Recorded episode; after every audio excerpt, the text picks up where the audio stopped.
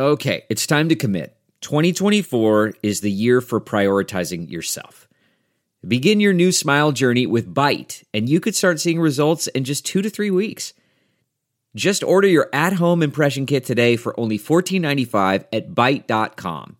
Byte clear liners are doctor directed and delivered to your door. Treatment costs thousands less than braces, plus, they offer financing options, accept eligible insurance, and you could pay with your HSA, FSA. Get 80% off your impression kit when you use code WONDERY at Byte.com. That's B-Y-T-E dot com. Start your confidence journey today with Byte.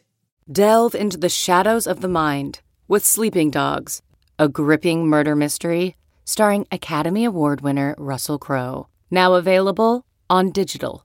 Crowe portrays an ex homicide detective unraveling a brutal murder he can't recall. Uncovering secrets from his past, he learns a chilling truth. It's best to let sleeping dogs lie. Visit sleepingdogsmovie.com slash Wondery to watch Sleeping Dogs, now on digital. That's sleepingdogsmovie.com slash Wondery. What is up, Gypsy Gang? We're back for another episode of the Gypsy Tales podcast and super stoked on this one. Every now and again, there is an episode that is just extremely hard to schedule uh, for the guest side and on my side. This was one of those episodes. Um, I apologize to Jess uh, on camera formally, but I'm going to do it again here because it look, it was just it was hard to get it going. But I'm so glad that we stuck it out and we got it done. Jessica Dane is uh, one of the shining stars in the women's motorsport industry. Uh, she's been working at Triple Eight uh, for a while now and is going to be taking over uh, team management duty, duties alongside Jamie Whincup in 2022. Um, she is a fixture of Australian motor uh, of Australian motorsports and a real leader uh, of the women in motorsport movement. So it was super enjoyable uh, getting to speak to her. The three hours went by very quickly. Didn't look at my notes until uh, two hours.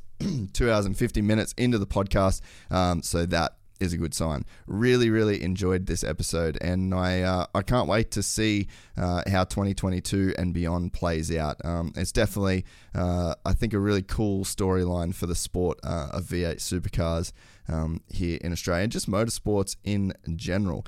We are brought to you today by the legends at mxstore.com.au. Um, I was there on the weekend, bought myself a two-stroke fuel drum. Oh, it felt good too, to be honest. Just like my own separate Matrix Fuel Drum.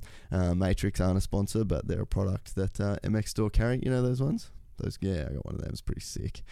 Felt pretty, yeah, felt pretty gangster. Putting some premium in there, mixing up some two-stroke fuel. Ugh, love it. You can get the same products that uh, we all run on our bikes from the guys at mxstore.com.au. Same day shipping if you order before 2 p.m. and uh, you can do click and collect if you live in uh, the Gold Coast or Queensland. Or honestly, you can just do you can do click and collect if you live in Perth. To be honest, um, you're just gonna have to drive and obviously collect it.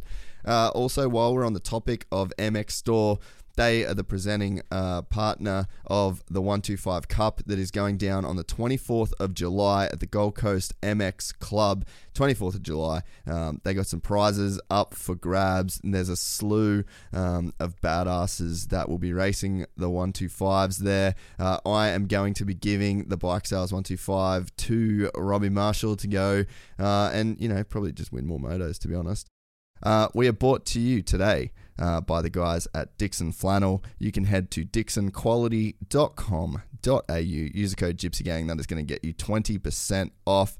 I feel like every time I'm kind of at a track or I kind of run into somebody, uh, they mention just how good uh, Dixon flannels are. They've owned other flannels in the past, and I always get the same thing. Dude, how good are Dixon flannels?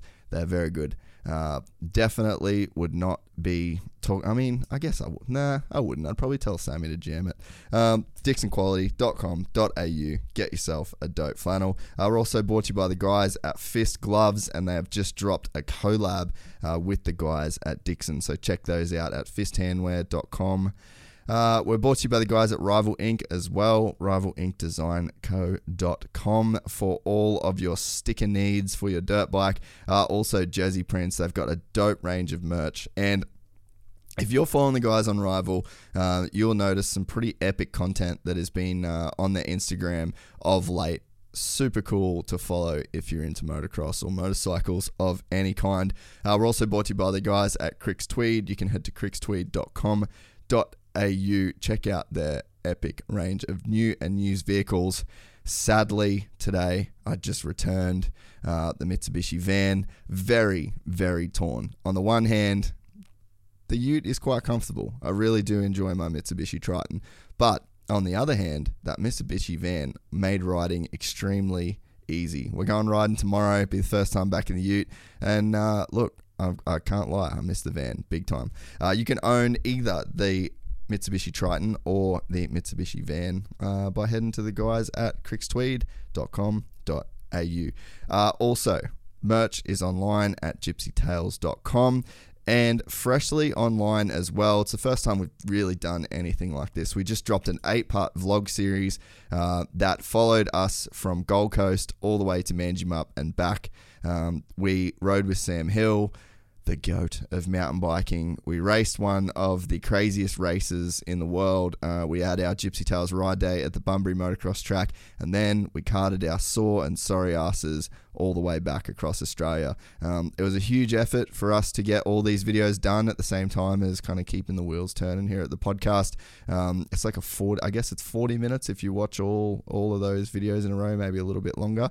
Um, so yeah, head on over to YouTube, give us a like, give us a comment, and uh, we would really appreciate that.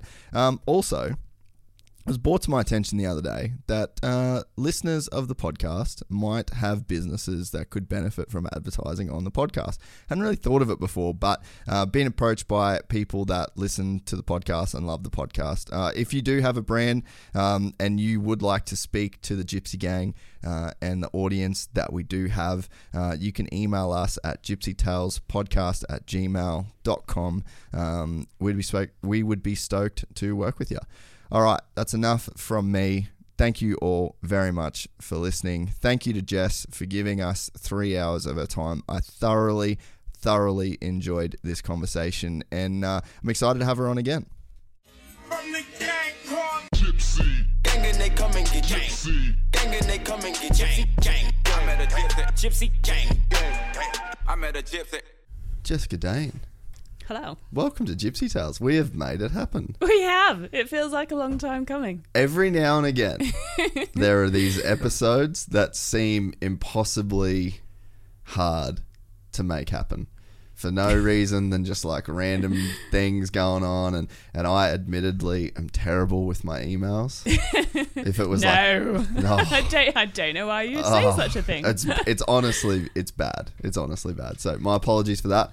But we spoke right before All we went to good. Manjimup, and then I did not real like I'm actually still tired from Manjimup, and I'm not sure if I'm ever getting back how I felt before that trip. It was just one of those ones that seems like it really took something from me. Still me. playing catch up. Well, that's a sign of a good trip, isn't it? Like Mm. I look back in my life and I can see three trips that I've taken where I've been written off for at least a week afterwards. Yep. And that's been uh, a girls' trip to Zante.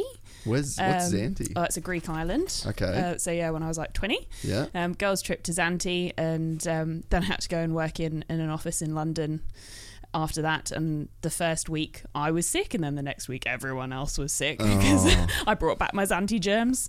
uh, not an STD, just a cold. Um, just to clarify. Wow, this is off to a good start. This Um, perfect.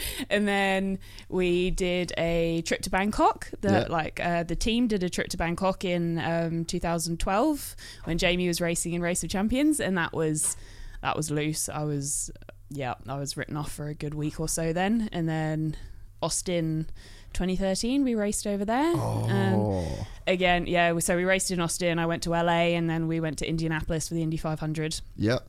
and yeah that was that was big and again another another week of my life lost to being like sickest i've ever been Oh, how good is Austin? Did you go out in Austin? oh man how good is it like the people are so cool Yes. everyone's so nice although i remember getting there and um we're walking down the street on like maybe the first night or the second night, and everyone goes rushing over to the curb, and everybody's crowding around. I'm like, whoa, what's what's going on? What's going on? Thinking that you know somebody had seen a cool car or something because we all rushed around the curb, and I was like, no, it's too small to be a car. Realized they were all getting so excited about a squirrel, and like to me, being English. Seeing You've a seen squirrel is squirrels, like yeah. seeing a possum. Yeah. Like, I just want to get a gun out and shoot it. Yeah. But everyone was like, "Oh my god, it's a squirrel!" Um, but yeah, no. Apart from that, Austin is Austin's mega. Like the food, the people, the music, the atmosphere. Yeah, Yeah. so so good. That's one of my favorite cities in America. I used to, I lived over there for Yeah. a while, and uh, that An awesome was place to live. Oh man, I, I didn't live in Austin uh, in America, but we'd go to Austin, and oh, that place is so so so fun. But I'm worried because it seems like the rest of the world is figuring that out. It was like kind of one of those low key places. Like even living in America for years before I went there, I never really you wouldn't hear about how cool Austin is. But now, especially because of COVID, a lot of people are moving to Austin. Austin's kind of becoming like a little bit of a a thing. Yeah. So now it's getting ruined by tourists. Maybe, yeah, maybe. Damn. Yeah, but uh, those trips, there are some trips that really do take it out of you. And yeah. uh, and this is yours. Man, WA is yours. the I was like, I was, I was talking to like Maddie and Azy, and I was like, is he alive? is he survived? well, if it makes you feel any better, I don't even text my mum back. I've just got to this. I've just got to this period where I think I'm dangerously close to getting somebody to do that because it's just becoming it's just becoming like a, a thing. is there going to be a job ad up soon for your PA? maybe yeah Personal text and email replier. yeah that's all I want. Does want. it pay well? Can I do it? Uh, I don't think it pays much. Um, that, that's uh, that's the lack of finance is probably the reason why things are going unanswered. But um, yeah, I don't know. It's it's one of those things I was thinking about the other day. Like now, when I go out, people don't really ask me to drink because they kind of know I don't really drink. So it's like it's but it's so been does that mean that they ask you to go out as the designated driver? They're like, we're all going out to get Uber. loose, so can you come along? I feel like the designated drivers doesn't exist anymore because of Uber. yeah, yeah, true. But that, is that the sign of being in cities though? Like certainly if Mm. back in the UK, like I'll go back to where my mum lives or my sister lives and where I grew up. And I'll say, "Oh, are we getting an Uber?" And they're like, "A, a what?" Yeah, Obviously, they know what Uber is now because it's in the cities. But out there, nah, you don't get Uber out there. That is very true. my mum texts me um I had to when, when we were trying to line this up at the beginning, and I was in this crazy mad period, and I I, I don't get easily overwhelmed. I can deal with a lot. And Yeah, worth was- mentioning at the start, you were the one that was too busy. Yes, yeah, good point, good point. So it's my fault at first. Um, but my mum messaged me, and I was like, I'd been talking to her, and I was like, I'm I'm legitimately forgetting to eat. Like I can't. Yeah. I'm just. I get home from work and then I dive into uni and then you know I've maybe got a commission meeting with Europe that goes overnight or whatever and I just forget to eat and then I don't sleep because I'm hungry or and everything else is going on. And my mum said, "Is there some kind of meal delivery service that you have in Australia?" And I was like, "You mean like Uber Eats?" And she's like, what is that? And I was like, Really? it's like Uber but with food. And she said, that sounds disgusting. I was like, Welcome to Well- the 21st century living in a city. Well, it's not Uber that makes the food; it's a restaurant. Uber's the one that. Mm. well, that was, I think that was what she yeah, was she's probably thinking at. that like yeah. Uber drivers are making the food. It was baffling to, to her to think that there is like an Uber delivery service, but for food. Anyway, we got there in the end. Bless her. She was like Googling and screenshotting all these different like equivalent of YouFoodz and stuff, you know. she found like yeah. YouFoodz and Marley spoon and all this kind of thing that could, that she thought would be able to just like deliver me food that evening. yeah, right. Do you, do you um do do you do the meal thing or are you cooking like what's because I'm like currently in that at the moment where I'm like I got to figure something out because it just cooking doesn't seem like the best use of my time but I do enjoy cooking Mm. like it actually is quite a hard thing to I mean fuck first world problems but Yeah, if I'm you with you because there, you're totally. in, you're an extremely busy woman. You are working for Triple Eight. You're doing a law degree. You're on every women's board of motorsport that you can be on. There's the TV presenting stuff. Like you're not a person that you know. You get the people like, oh, I'm so fucking busy. You're not a I'm so fucking busy person. Like you are actually a very le- legitimately busy person. Yeah, there's. I'm a big believer in never saying that I'm too busy for something. I one Mm. of my pet hates in life is people who say, I don't have time. Mm. Don't okay, if you want to use that as an excuse to yourself, that's okay, but don't use that as an excuse to me because everybody has time for anything you want to do if you choose to prioritize Well, there's the same it. 24 hours for Everyone has the same 24 hours in a day. And whenever I think I've got a lot on, I think of somebody else who has even more. Sorry? Elon Musk. Yes. That's yeah, my or- reference all the time. yeah, like, Elon I'm not Musk Mark. Zuckerberg. I'm not. Um, you know, when when my life started getting really busy, and people, like, oh, how are you going to manage all that? When I took on the law degree and, and various commission seats and all of that, people were saying, oh, how do you, how are you going to manage that? And I was like, I'm not Theresa May, because at the time, British Prime Minister Theresa May was having to go through Brexit, co- the Mm. Brexit negotiations in the UK, and she was my reference point. I was like, I'm not, I'm not Theresa May. I don't have the weight of a of a nation on my shoulders. I'm just trying to manage my own workload Yeah.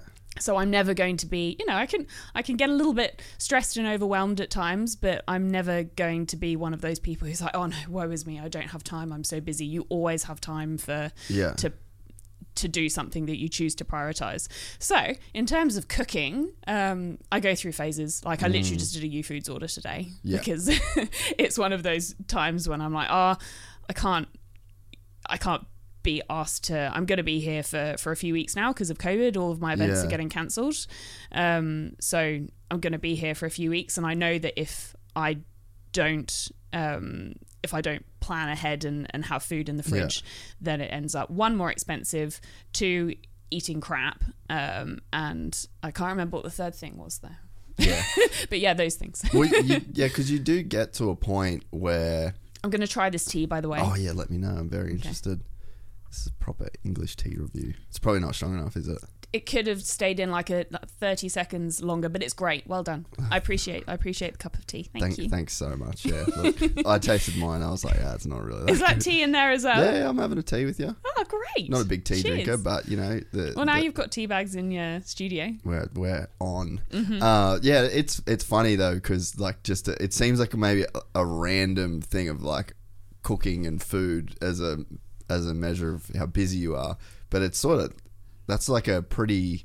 Uh, that is a pretty good gauge of, I guess, the time that you have, and Yeah. like you said, though, it's priorities. You know, because like for me, I've been quite busy lately and not too busy, but I've exactly what you said. Like you just choose to prioritize other things, and that is something that does take a pretty big chunk of time. And I think that when you, it's not just food; it's like all the things in your life. You know, like you get quite busy uh, doing the the your uh, fulfilling your ambitions with you know like law and then your career and stuff like that and you do have to borrow from these other places that uh, someone that's got a Yeah. more you know relaxed schedule or a more traditional schedule you, yeah you really do have to start to kind of borrow from all these places and the other thing is i'm only cooking for one Mm. and so if you're if you're going out firstly hate cooking only for myself because there's nobody there to tell me how great it tastes yeah true Um, it's not it's not the same. I can take a picture and send it to my mate and be like, "Look what I cooked," and she'll be like, "Oh my god, that looks amazing!" And then you get no other satisfaction from that. And I'm not I'm not the type to be like, "Oh my god, I'm so clever! Look at my amazing dish. I'm going to blog about it." Um, nobody gives a crap what I'm eating. Um, and secondly, yeah, it's expensive eating for yourself because you buy enough ingredients for Yeah. you, you can't buy ingredients for one meal. You have to buy ingredients for several meals, and then you end up with like eating the same thing three nights in a row, and you're like, that's boring. But yeah, cooking for one is so hard, man. it is it is yeah it's a it's a challenge for i'm just curious because it's a challenge that i'm trying to get through as well mm. moment Yeah, YouFoodz. If I know that I'm going to be here for a period of time, so mm. I was supposed to be look at going back to like the end of June. I had um, yeah a couple couple of weekends at home in June, um, and then it was like last weekend of June through until it should have been like the first weekend of September or last weekend of August or something. I was supposed to have an event on every single week, um, and all of which would have involved traveling and minimal nights in my own bed, which is how I love life. Um, but yeah, when you know you're going to be away heaps, then I don't invest in like meals for a week ahead. I'll just grab whatever is around. that shit. and- Uber Eats, or I live right above a Woolies Metro, which is very convenient. Mm. Um, apart from it's always a COVID hotspot. It's like you, you go through the list of places and it's always on there. fuck yeah, and I'm like, damn it, again? yeah avoid that place then. yeah, yeah, it's a pain. So, busy people like you why? Why do we? Because I think the same in my own life. I pack way too much shit in, and if I could just say no to a few things, I feel like I'd have a way more enjoyable life. But then when I do that, I just don't feel like I enjoy it in the same way. Totally. So why? Yeah, no, I, I completely feel you. So I tried to say no. At the earlier this year, I was asked to host the Australian Institute of Motorsport Safety Summit, and that's a mouthful, and I had to say it a few times.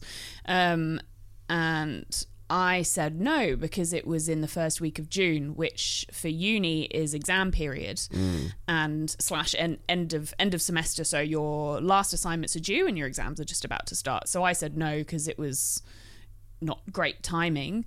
And then, like a month or two later, I got a call saying, We really need you to do this. And I was like, "Mm, Okay, yes. And they were like, It'll take minimal time, it'll take minimal preparation, we're not needing much. Oh, by the way, you're interviewing Mark Webber, Fernando Alonso, and Romain Grosjean amongst many other people and hosting eight hours, eight and a half hours of live TV. And I was like, Cool. Okay. like haven't lot. haven't used an auto cue since I was like 21. Um, and uh, yep, cool. We'll just we'll roll with it. And it was like a first time event. It had people tuning in from all over the world. Like it was a you know, in- international motorsport safety summit. Um, and I was like, oh my god, I tried to say no, and I didn't say no. And, you know, I ended up saying yes. In hindsight, so happy I did it.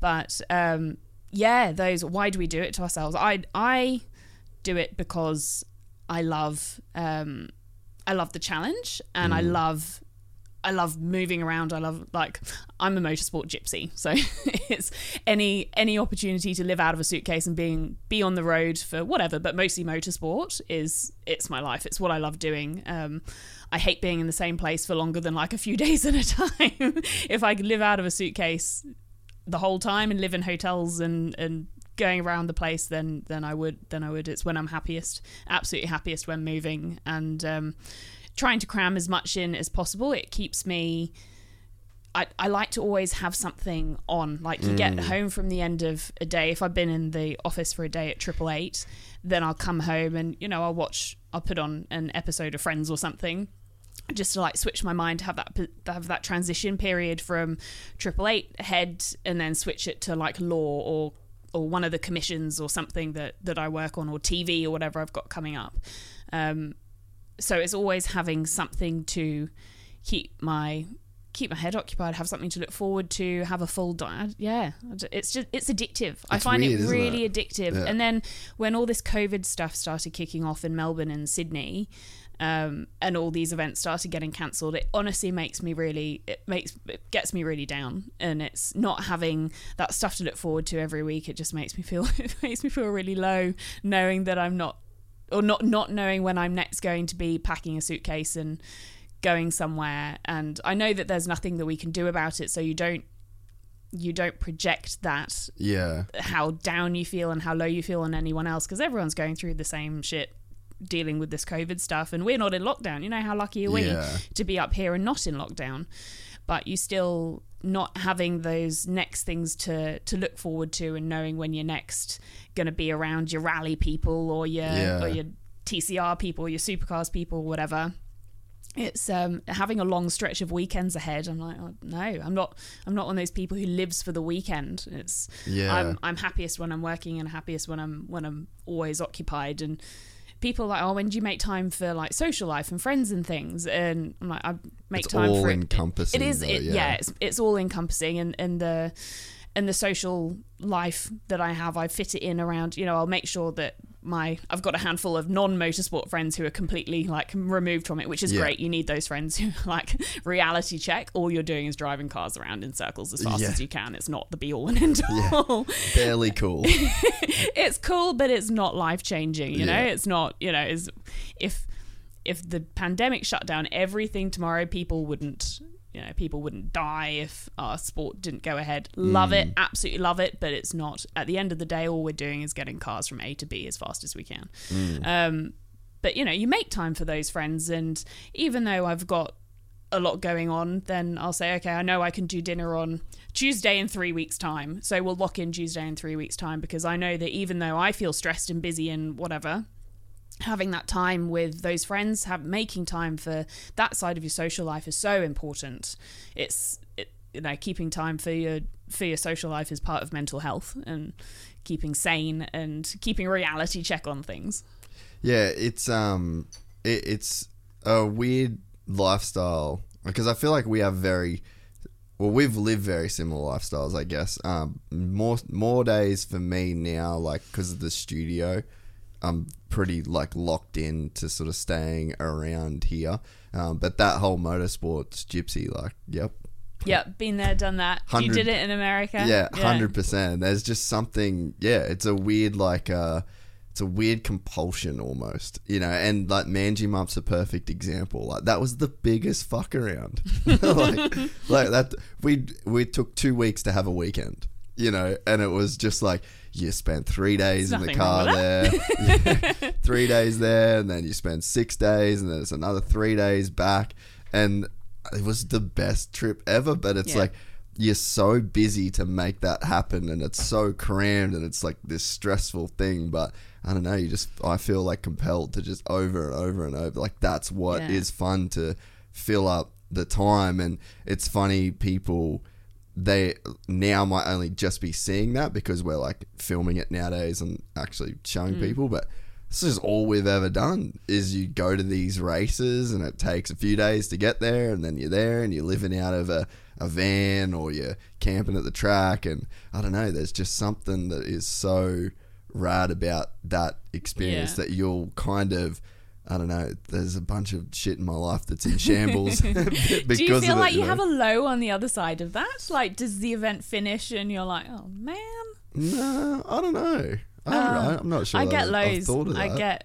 I, I get lows after events. I get like post rally blues or post Bathurst blues or whatever it might be. Which, You know, you know what? I was watching the videos that we put out. I was watching them last night, and uh, I was watching the the racing and really being like, "Oh, God, that was good." Like Hmm. I can't already can't wait to go back yet next year. So I guess in a sense, I kind of do, but Yeah. I, I haven't. Yeah, I've never really thought of it like that. so But you, don't feel like it's the blues. Nah, Well, I- that's good. yeah, I, don't, I just I can't wait to get to get back there. But I guess in a sense, there's kind of always another thing. Like we've got the we're going to Rocky in a couple weeks. Yeah. So we've got like this race in Rockhampton. So I guess if I didn't have that, then maybe. But the the interesting thing is this period since February last year, I haven't got on a plane. So that's the yeah, longest Right. since. So I wow. didn't. How are you going with that? I actually I fucking love it. It's been Oh. sick. Uh, I, don't, I don't. I don't like planes, and like okay. I, I mean, not to. I guess you would have done it an equal amount, I'm sure, but that's definitely something I've done enough of. But Hmm. I found myself just as busy with other things. I thought that when I stayed home and I that element of like just easy traveling and flying everywhere, I thought that would slow things down. But it's kind of become clear to me that I'm just not that person. No, but would you want to be that person? Sometimes I would think that it would be better because, like we said, you know, there's there's certain sacrifices that you have to make, like other parts of your life Yeah. that you sacrifice to have those things. So I guess in a way, I guess that would be balance, though, right? Like just trying to balance it out. But mm. it seems like way more fun to not have that ba- that balance. Yeah, I know that ultimately, it, ultimately, I know that even though going racing every other weekend means that I miss out on friends' birthdays or weddings or engagement parties or whatever it might be, all this really adult stuff that all my friends are doing and I'm not. that you miss out on all that kind of thing, but um, I ultimately think, am I happy? Say so. Say this weekend, my um, I've got a friend who is moving. She's relocating down to the Gold Coast. Um, so the girls had drinks with uh, they had drinks at one of the other girls' houses, and I missed that because we were up in Townsville. But um, and as sad as I am to have missed her leaving drinks and getting together with that group of friends. I think would am I happier in Townsville going racing? Yes, absolutely. That's that's a massive tick for me is that I can look at I could have done A or I could have done B and I know that I'm happier doing A. Yeah. So that's ultimately how I weigh it up. Yeah, it's disappointing when you can't get to certain things, but Yeah. um, I never feel like I'm being forced into doing anything. Instead, it's always a choice. Yeah. So what's the juice in racing for you? Like, because you're not driving the car when you go to Townsville, and and there is this, there is a juice that comes from that squeeze of like going there and grinding, being a part of the team, and it's not, I guess. You could say like there'd be juice that comes from Triple Eight, but in terms of just motorsport, because you're so active in the community, like what's the juice for you? Yeah, such a good question. I've been asked that a couple of times, usually when drunk. but yeah, the um you're right, I don't I don't drive, so people are like, "Oh, so why why do you have such a passion for it?" And um and although earlier I said, you know, if it's we're essentially we're getting from A to B as fast as we can and that's all it really is. Oh my god, it's like but it's the best thing in the world. Yes, that's that's all it fundamentally comes down to, but I absolutely love it. So for me, racing is it's about the people. Um, I don't necessarily class myself as a people person, but then I thought about this the other day, and you think where if if you're kind of if you're driving along and your mind wanders off, where does your mind go to? Does it go to people or processes? And my mind goes to people, and that's how I figured that actually, I'm- as much as I deny it, I am a people person. um, That's interesting. and yeah, I, I found that I was like, I came up with that myself.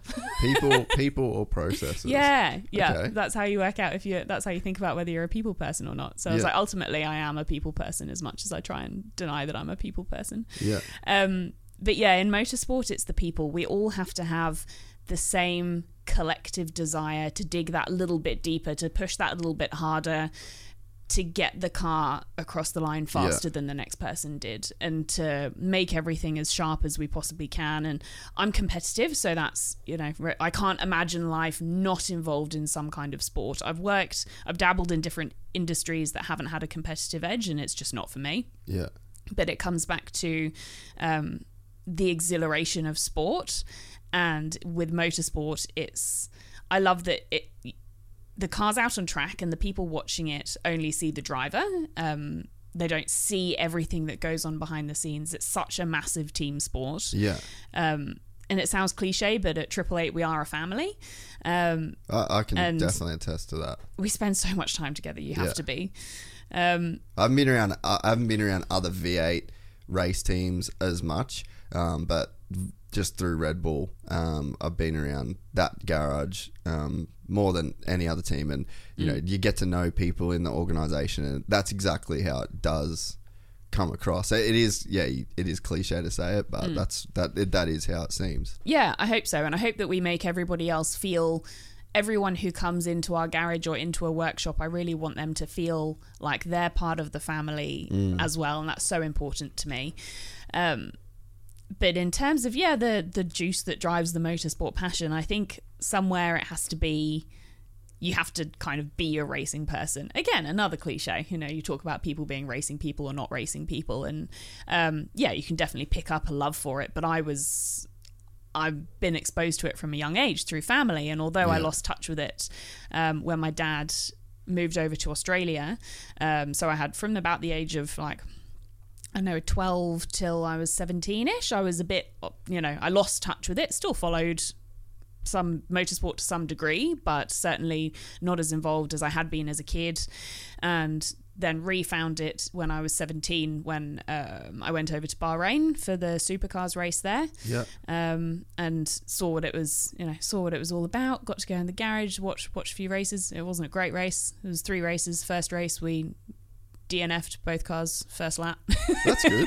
yeah, it was, it was a great, great start, great weekend. Quali- qualified terribly, and then yeah, both cars out first lap, first race. Um, but then Craig went on to finish fifth in the next race and first in the last race, so Yeah. that was that was all right. Um, and yes, I still remember all those race results from 2007. Um, but the yeah, that kind of that just reignited it all for me. I was like, that was the best weekend ever. And it was already planned that I would come out to Australia and work as a mechanic when I was 18, just turned 18. And I just couldn't wait. I was so excited, couldn't wait to be around all those people. Like I just felt like I I connected with all those people so much. Yeah. They I feel like I connect to Australians as well. Um maybe better than English people. I think we are just the better English people. yeah, I'd yeah I'd agree with We that. got- I can say that I hold multiple passports, so I can I can say that. Yeah, you're both. but you know, we got the good country, we got the Mm. good people, we got the good weather. Oh, always, I remember, uh, I had to do like a bit of a visa run, so I flew flew from Florida to uh, the UK, and I'd been shooting this documentary with this uh, English band, and then we did this tour, and then I went back, and then I had to do this visa thing. So the tour manager for this band was like. Mate, just come and stay at mine. And, you know, I was like, Yeah. all right, sweet. Where do you live? Doncaster. And I was like, sweet. All right, sounds good. Middle of fucking winter. I spent Oh, three weeks in. Doncaster. And I was just like, what the fuck were they doing sending convicts to Australia? They should have kept all of the fucking people that they didn't like in England and then shipped everybody else to Australia. I was like, you guys completely fucked this whole thing up. Can you imagine being a conflict con- conflict a convict rocking up in Australia and being like, man, Oh. I hit the jackpot, dude. Sweet. oh, wait, there's a thing called summer? okay, there's an awful lot of history that we're ignoring there, but yes, the principle the principle Yeah. of starting a life in Australia is um, yes, it's something I feel very privileged that I've been able to do. Um, it's it wasn't the easiest. Like people just assume that because my dad's here, I could come here, but he missed the window for getting my sister and me residency, so we had to jump through a few hoops and pretending that I was doing a master's degree when I wasn't, and there was a danger that if they found that out, then I could have my temporary visa and then my residency revoked and. You know, had to, it wasn't it wasn't the smoothest sailing, but anyway, I got my passport now, so ha, I can say this now. yeah, so we good. Come get me. Uh, the, No, don't. The cool thing too, I think, with racing um, that I've thought about a lot recently is that let's use Triple Eight for an example. That's like the best team in the pit, one of the best teams in the V8 Supercar paddocks. All right. So to get to that level of organization requires really great people. And I think that what becomes so addictive about being a part of a race team that performs at a high level is that you are surrounded by these really great people, whether it's great drivers, Totally. great engineers, great mechanics. Like everybody that is in that organization has been picked. It's like a natural selection process, you know, like evolution Yeah. uh, of that race team means that every new employee is better and better and better and the culture gets better. And I think that that's a big part of it as well. And there's an accountability of being kind of to the right of somebody great and to the left of somebody great and then you feel like you need to kind of be a, a, a- Yeah. as much a part of that. So I think that that's a, a big thing. So when you say people, I think that that is a huge factor of it is that you're just around these high level achievers and when people say like you're the sum of the five people you spend Yeah. the most time around it's like well, man there's a whole organization of people that you're around that is going to kind of lift you up as well Yeah. and then that everybody's feeding off everybody yeah, we have. It, it's definitely a process of making sure that you've got the that you've got the best people, but also that the culture brings out the culture of the organization brings out the best in those people. Yeah. So we we've still got a handful of employees who've been there since 2003 when we when my dad first took over the team and started Triple Eight Race Engineering over here. So it was in the UK in the in the 90s. Um, that was when he started it in the 90s um, in the British Touring Car Championship. Bought a team over here in 2003, and so Mark Dutton, our team manager, um, Jeromy Moore, um, technical director, although he did leave for a bit. Uh, worked for Porsche in Germany for five years in the middle. Um, Kenny Mack at KRE who does our engines. There's a yeah, there's a there's a core group of people. Ty Friel, who's number one mechanic on Jamie's car. They've Yeah. all been there since 2003. And they're there because not only through loyalty, but because they're high performers. And they know how to instill that culture of high performance in the other people around them. So Yeah. then it's making sure that the other people lift their game. They have to have high performance coming in, they have Yeah, to have the yeah. right mentality and attitude. Um, but you're right there having, having a few shots under the table.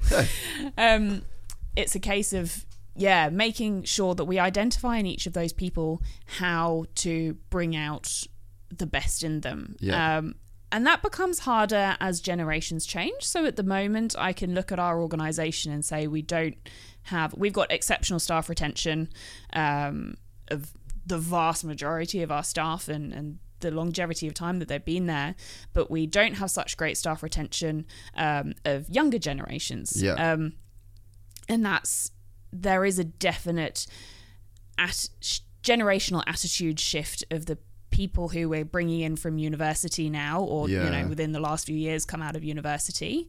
Um, and so we're needing to adapt our culture to bring out the best in those people because they there's more focus on work life balance and there's more um, there's more focus on what an employer it's not only what you can bring to the organization it's what the organization can do for you as Yeah. well you know it's not a privilege to work at triple eight race engineering. We're we're trying to make it a great place to work and that comes a lot from winning races. Yeah. but equally we need to we need to recognize that if they can find better work life balance and a better better pay packet more reasonable hours somewhere else then they're probably going to take it. It's not we can't just rely on how cool it is to work in motorsport anymore Yeah. to to guarantee that they'll stay with us forever and that's a process that um, Jamie Whincup and I are kind of working through at the moment as to how we how we work that into Triple Eight's next era, which is kind of we're in that transition phase at the moment, which is interesting.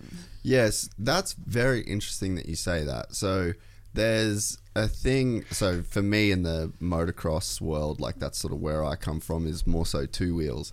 But that is like the culture within the industry is like, well, you know, you want to work in the industry, right? Like you want to get some free tires and some free gear, and then sort of but there's a bit of a culture within that industry of you know you you just get these young kids that'll do it for free essentially and then you know they'll kind of grow up and do their thing and then when they realize that they want some real money and that they want to actually buy a house and that there's it's not really going anywhere then mm-hmm. the next kid's coming up that wants the gear for free and the, like it's a kind of a weird sort of culture and then you end up I've noticed that there's a lot of companies where you where you end up with guys that that's just how they started. There's no real degrees in the sport. There's no real there's no like legitimate uh, outside Qualification. yeah, Oh. almost. Yeah, it's like there's people aren't really coming in um, from outside the industry, bringing their skills and expertise. It's sort of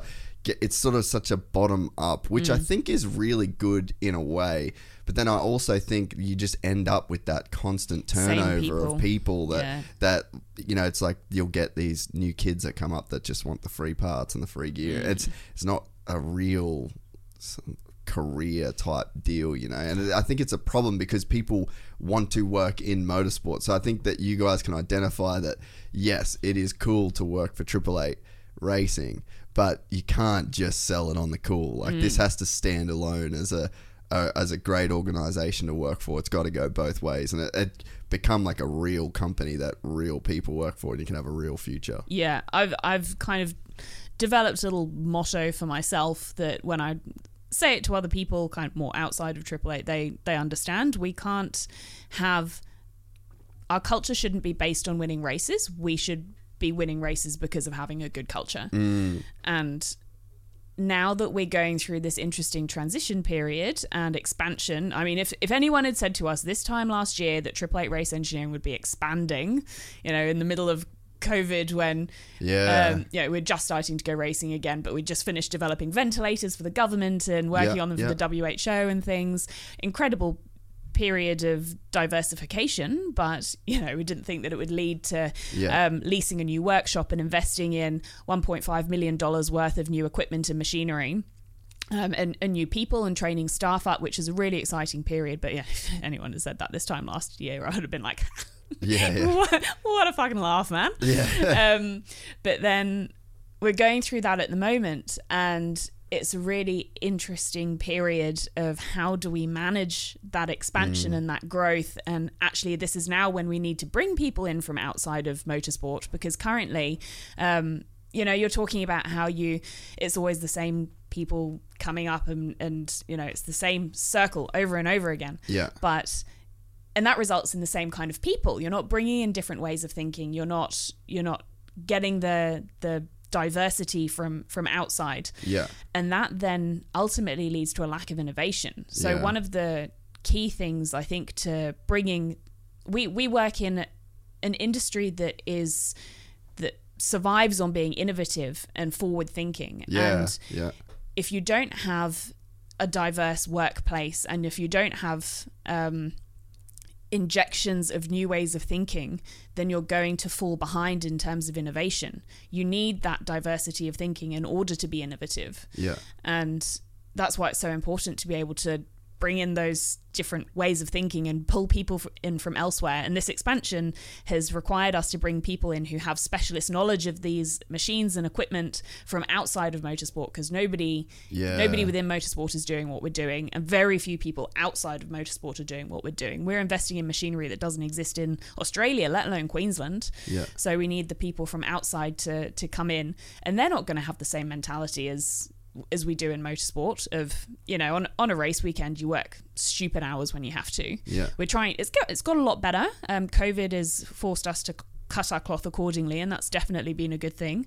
But um yeah still if if you need to dig deep and you need to do an all-nighter to get a car on track the next day you do it.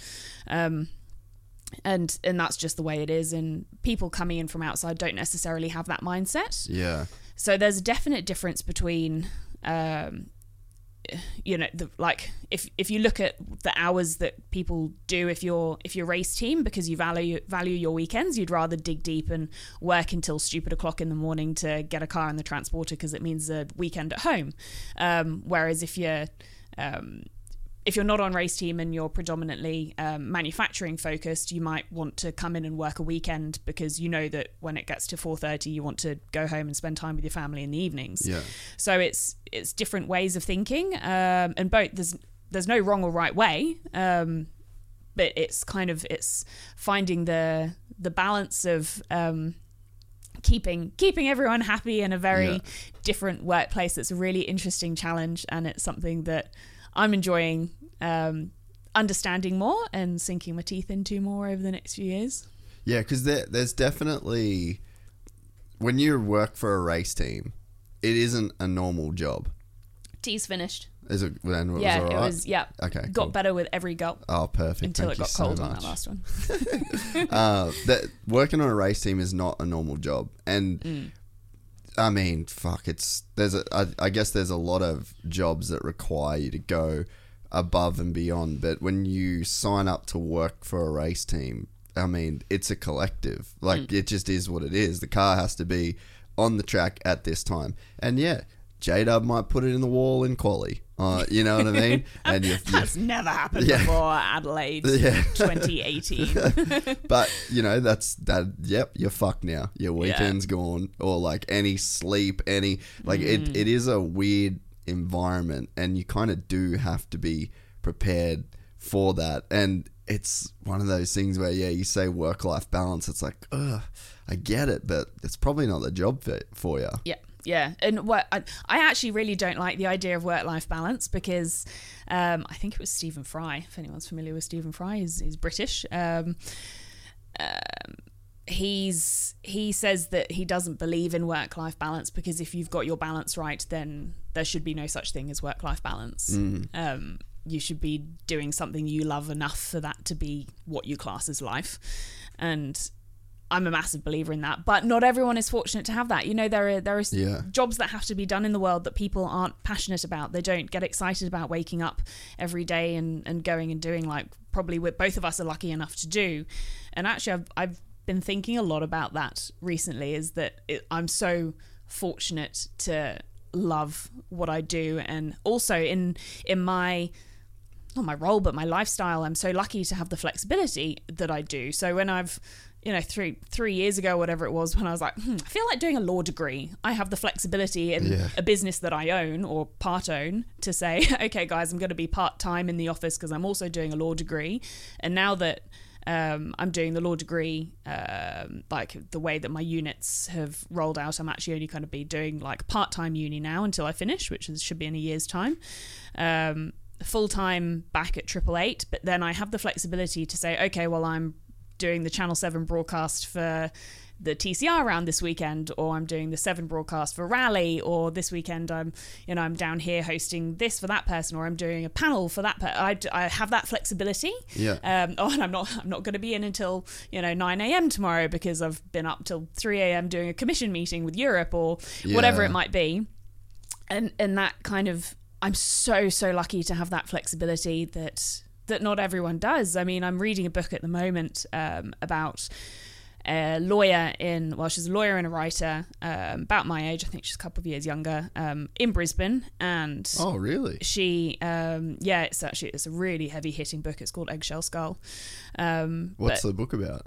it's predominantly about um hmm it's, it's about her own experience with um with being molested as a kid Yeah. and it's all about how she um, she's been exposed in her position as a judge's associate and working the district Ah. court to hearing all of these absolutely fucking awful cases Yeah. of um, uh, rape and um, sexual harassment and molestation and child pornography and all this awful, awful stuff. And it's such a heavy hitting book. Um, but I feel like, especially as a law student, it's important for me to read. It's important for, for anyone to read because it really shines a light on how our justice system treats um, treats sexual harassment and rape and um, sexual abuse and all that kind of stuff. Um, and I can't remember why we got onto that book. Hmm. yeah. What, what, what, important important book, but I can't remember why I was talking about that book now. something about doing law. Yeah. How, how on earth did we get here? What did we? What were we talking about there? Can you help us out at all? Zoned out. yeah, I just got engrossed by that book. I was like, Yeah, wow. no, it's um it's a it's a really it's a really hard hitting Mm. book. Um but yeah, something about law and court. So we're work life about that. balance. Yeah. and then you're very lucky that you uh, have got this. To, you, you're able to do your degree. What? What? Yeah. So, all right. Let's just completely. Let's go. just leave that. Let's just leave it for now. We'll, we'll come there. back to that. And But- knowing me in like three days' time, will be like, oh my god, Jace, I've just remembered. Uh, why do a law degree with everything else that you've got going on? Uh, so it was 2018 when I decided to do it, and I feel like it's something that is it suits my brain. And if if I had wanted to go to uni when I went to uni the first time, when I was 18, 18 19, um, I should have done law, but I didn't want to go to uni, so it never even factored as something that I should do. Um, because law is not the kind of thing to do if you don't want to be there. Um, It's fairly intense. Um, so the the kind of the way it flowed was I woke up one day and just went, oh, it was it was kind of brewing, like a gut feeling was brewing over the course of two weeks that I should that it's something that I should look at. And when I get those gut feelings, I know that I have to follow them. Like it's very rare. I can pinpoint times in my life when I've had these gut feelings and gone, that is absolutely the right thing to do. And I just woke up one day and went, yep, I need to I need to do a law degree. Um, and it kind of, I think what triggered it, and I can't say that there was an exact pattern of thought that got me there, but I think what triggered it was that at the time we'd been working on a big deal at Triple Eight that would have seen us running a third car. So Craig Lowndes had been running in the third car, Yeah. um, and we would have carried on that um, that car for a female driver and it would have been a female led team. So I would have been team manager. We would have had a female engineer. Um, but that all fell through with like uh, two days to go before the deadline of finding the budget. And we had said we need to, this is our deadline. It was like 7th of September. Um, we need to find $3 million and that will be, that's our hard deadline. If we don't find it, if we don't have it done, then we're not doing it. And two days before, um, a million of that went out the window. So it was you can't find a million dollars in two days, unfortunately.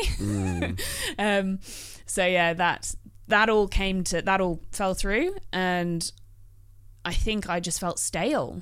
I thought I felt like I can't go back to I can't go back to just doing what I was doing, knowing that I could have been learning. I had this massive opportunity of learning and growing and doing Yeah. something different. And then to have that taken away from me made me feel really empty. And it, I know that as soon as I feel stale, I have to challenge myself in some way. Like, I look back at um, 20. So I was media manager for the team 2013. Absolutely loved it. Came into 2014 thinking, oh, I could do this forever. Obviously, not knowing much about myself at the time because I was only 23, 24. Um, and then, funnily enough, by um, by the first round, I was like, okay, I'm done. so yeah, Yeah. so how can what's my next step? I need to always be doing something different. And then I started looking at okay, what else can I what else can I do? Anyway, ultimately in 2015 ended up working TV production for 6 months. Not even that long, I don't think. Um, and just went, I can't. I needed, I needed that challenge, that next, the shock to the system to do something different and challenge myself and stop that feeling of feeling stale Yeah. because I identified that I identified that although I was happy, I wasn't really happy. Like Yeah. you can be so happy going going racing, but was I really feeling like I was learning and, and achieving and challenging myself? No. And that's not when I'm really happy. So I needed to go and do something else, rediscover how much I love motorsport and remember that that's what I came to this country to do.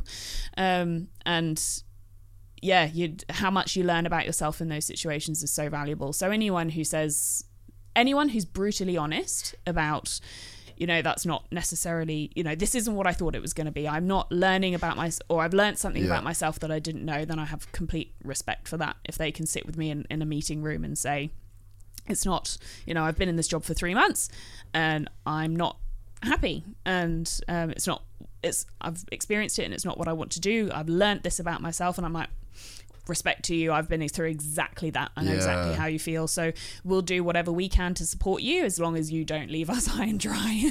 Yeah, yeah. Um, the the the thing to be always learning, I've seen in my own life. I probably didn't think of that much of it until maybe the last few years when I started doing jiu-jitsu. And I just figured that I was like obsessed with learning about shit.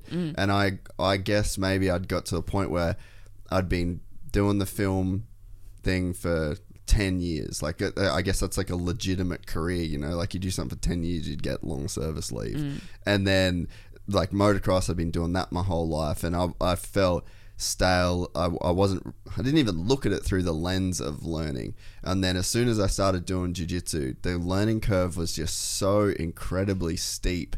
And I'm guessing maybe that's something similar with law. Like, you mm. throw yourself into something that is just a correct like completely new exposure that definitely i th- i look back at my life i'm like oh man you have always prioritized learning like i was the kind of guy that a new camera would come out i buy a new camera i knew every single button on that camera within the first two days of owning it mm. and then i'd some i'd you know get a new product i'd buy a manual on it i'd read the thing so it just wasn't until I had something like jiu-jitsu that was right in front of me that was so hard to learn. There was so much there to learn that I realized that that actually was such a valuable thing Yeah. in my life. And now I've just try and look through that lens of of learning. And I mean, I think that you can learn super valuable lessons in extremely random places. Totally. You know, and, and learning learning and challenging yourself takes so many different shapes and sizes. Mm. I think as kids we're taught that learning is going to school. Learning is a Mm. formal education, but that's not all it is. That's just one way of learning. Um, and that's where I hope that in years to come, the education system gets more diverse and actually we'll have so many more valuable people in the world if we tailor the education system to better suit each of those people who's coming through. You can't, there's so much one size fits all, but it doesn't. And w- how imagine the possibilities if we stop trying to make everyone fit into the same box. Yeah. and yeah you're exactly right. So you you know your way your style of learning is more down the avid or might i don't know more or less i don't know. You're like were you a good student at school? Uh, I was a smart student at school, but I wasn't a good student at school. I think that's oh you're one of those irritating people who didn't have to work hard and still got amazing grades I didn't get amazing grades, but I worked exactly hard enough to keep everybody around me semi happy. Mm. And then I just did not want any bar of it outside of that. Yeah. But uh, the the thing that I think people should know is that if you want to learn something, learn through what you're interested in. Yeah. Like you have to follow an interest. Interest precede learning. And I think that as soon as like Maddie, like you've worked with Maddie on my brother on a professional level. Yep. He was so fucking bad at school. like I can't even tell you how bad he was at school. To the point where I've said this to him before, but when he was like, "Oh, this is what I'm going to do. I'm going to manage athletes. I'm going to do this. I'm going to do," I was like, "Dude, you can't fucking read. like, what are you think? Like, what are you thinking? Like, but he's smart enough to have started his own business that's doing bloody well. he is fucking killing it. Yeah. You know why? He was interested. Yeah. So he was not interested at school. There was it was not it and and the problem like exactly what you just said is that you get put into this system and then if you don't fit into that system, Maddie thought he was dumb.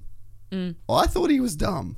You Mm. Yeah. know what I mean? You get that you're a product of that system. And when you don't fit in the box exactly what you just said when you don't fit into that box then you get put on the outside of that box. Yeah. you're an outsider. You're not that you're not a uh, quote unquote smart person. Smart people are the ones that do good at school. So here's this kid that spent his whole fucking life thinking he was dumb because of the system. That motherfucker's smart man. You Yeah. know he's really killing it. And he when he first started mum would have to proofread his emails like but dude years and years like he has gotten to be a very legitimate businessman now and he's super Mm. One of the most the highly respected people in our industry uh, within motorsport in Australia now. crazy Yeah. dude couldn't fucking read you know My dad's the same. Like he, my dad, who started Triple Eight Race Engineering and is like one of the most successful businessmen. Oh, businessmen. yeah. and, you know, I can't put a parameter on it, but extremely successful businessman. He doesn't have an exam result to to put to his name. I mean, he was put into boarding school for one year when he was a kid, hated it, and was a complete menace, and you know, not not in the slightest of what you would call a good student. Um, and so he was the only one of his. Um, there were five brothers and sisters in his family. He was the only one who didn't get to go to private school, the only one who didn't get a degree. I think all of his brothers and sisters have like at least two degrees or something crazy like that. Um, he was the only one who didn't get more than like O levels, which is what the uh, qualifications were in the UK back then. yeah Um, and now you know he's Killing he's- it. Yeah, quite a successful businessman. Yeah. But I think I think again it, it like was he was interested yeah, exactly.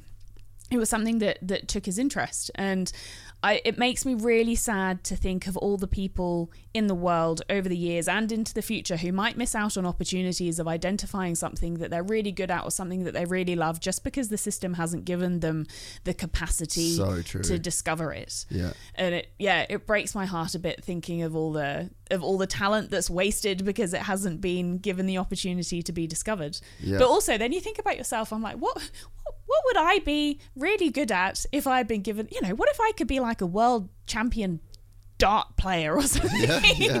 if, if i had just been given the opportunity to be a dart player when i was i mean absolutely no chance but you know you know the kind of where there i'm are going lots of like- pubs in England yeah, actually, yes, this is a good point. You know, I do remember playing darts as, as a kid, and I was no good then. So maybe I should figure skater. What if I could have been a world champion figure There skater, and I was just never given? You know, I never had the opportunity to discover that. very true we'll never Mm. know Yeah, but what like what would you have been? What could you have been if you had been given the opportunity? Well, you know what's funny? I reckon I could have been a lot better at the shit I loved my whole life if I uh, was if I knew what I knew now. Mm, that's yeah. the uh, that's the I guess the Well, at least you know that you're doing what you love then. yeah. Well, the thing is, is like I'm I guess nowadays I'm applying those lessons to the things that are relevant now. Yeah. Like I'm there's no crying over the fact that I'm not a professional motocross rider. You know what I mean? Yeah. But I, I feel like through life and learning, I'm like, man, I feel like I could.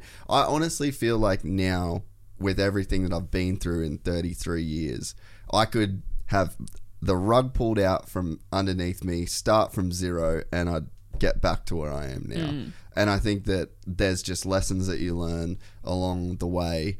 And uh, certain like application of like simple formulas um, that I think would like get me back to where I am. But learning those lessons, like that's like the apprenticeship that I guess that you do Yeah. um, to yeah, like you figure out those. I, I just I don't think I think the formula to be good at anything is the formula to be good at everything. If that makes sense, it's just like the way that it's Yeah. applied. Yeah, I kind of get it. Like a like the same mindset that would make. Um, so for me, like let's just say this podcast, right? The same mindset and the the way that I treat this podcast to make it quote unquote successful. I think that if I applied the exact same amount of hours that I do the and let's say I could go back to being a 15 year old kid or whatever, I could apply that same. I think I could be professional at motocross, or Yeah. if I did that in jiu jitsu, I think that there's a formula for quote unquote success. I think that the uh, the exact processes or the exact you know application would be different, but in terms of like underneath it all, the foundation of what makes people successful, I think you can kind of apply it to anything. Do you think that that's a personal thing, or do you think it's kind of the same? Like, is your formula for success the same as like my dad's formula uh, for success? I feel it'd be very similar. I think that there would be uh, there would be deviances from it just based on like I probably don't have to learn how to use the machinery that your dad would have early in the day, but in the same way, like I learned how to set up the studio. I th- I think that everything there is like a kind of a basic formula to it and like a headspace. Like I'm sure like I every day I just get up and I come in here like a professional person, and mm. I'm here until I have got my things done, and then I go home. I don't care what hour it is. I don't care how much time I have to spend. I, if I lose a project and I have to re-edit it all again, you just do it. And I feel like you know you could replace that with anything that you know your dad has been through it mm. learning a new piece of equipment having something fail on the car and then rebuilding it so i think that there's there is i guess a maybe you'd call it like a blueprint or like a real underlying thing it's like if you t- if you tick these boxes for enough of a period of time then you will kind of get to where you want to be Yeah. Do you have a routine? i do now yeah Do you enjoy routine? Okay, I'll ask you this first. what is your stance on that? And do you have routines that you do? Do you like routine? I'll give you my answer after. So I thought of it I've been talking because for too long. you hear you hear like people's you read stuff for example you about what makes somebody successful like a Yeah. you know a big business person or whoever and they might say oh I have the exact same routine I wake up at this time every Yeah. morning I check my emails and then I exercise and then I have this for breakfast and they have like the same routine every day unless they're traveling or whatever but they try and stick to that routine Yeah. that is my idea of hell and Why? I I hate routine. Oh, okay. The um, it's I can completely see why it is beneficial for a lot of people and Yeah, why a lot yeah. of successful people have that. Maybe that means I'll never be successful because I can't stick to a routine. But it's I think especially during COVID last year, during the time that Brisbane was in lockdown, it just I discovered that routine is just not for me. Like the it's I hate it. I love knowing that every day is going to be different. And if I can look back on a week and not know whether something happened on a Wednesday or a Friday, then I'll be like, well, clearly my week was too similar.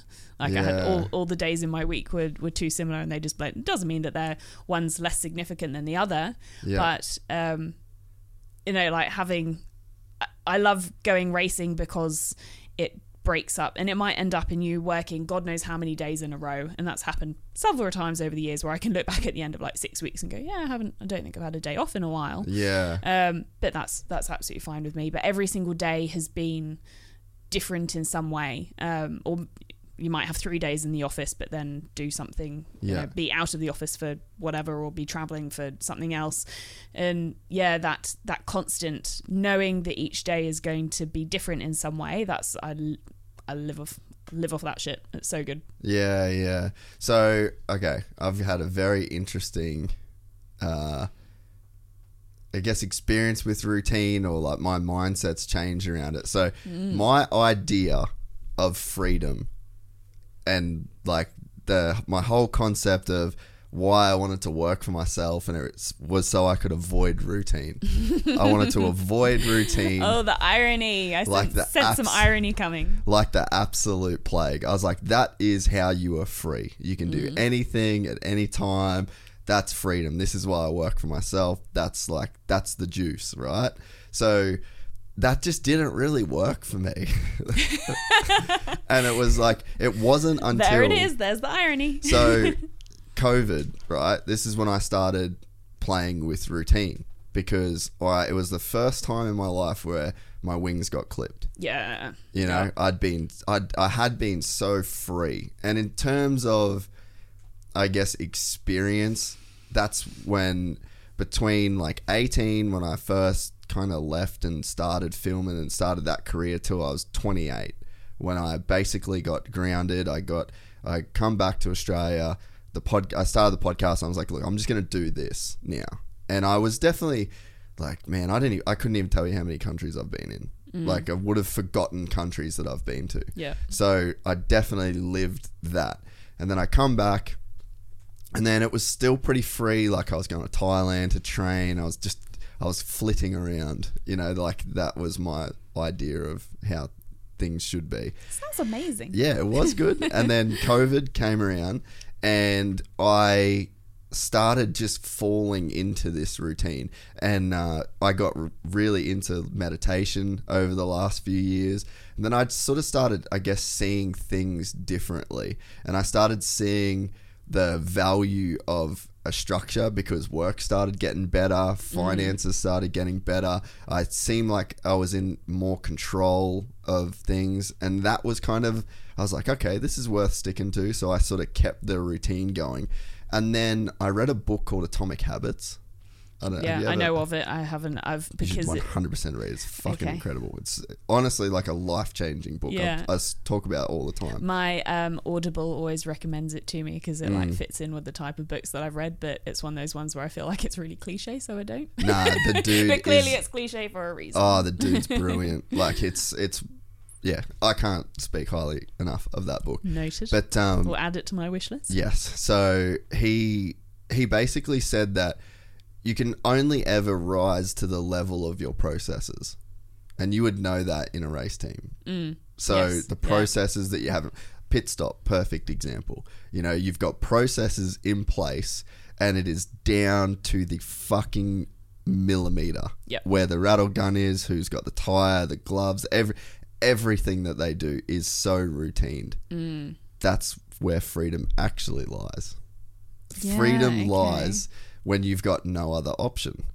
So, the, so he said in in this book, he said you can only rise to the level of your processes. Yeah. And like even here, you know, like me and Roan's, like we're constantly working on processes. Processes. How do we get the maximum amount, amount of content out of each podcast to give it the best chance of of doing the best in the quickest time possible, so we can do another one, another one, another one. Yeah. So this book made it pretty uh, clear to me the value of a process.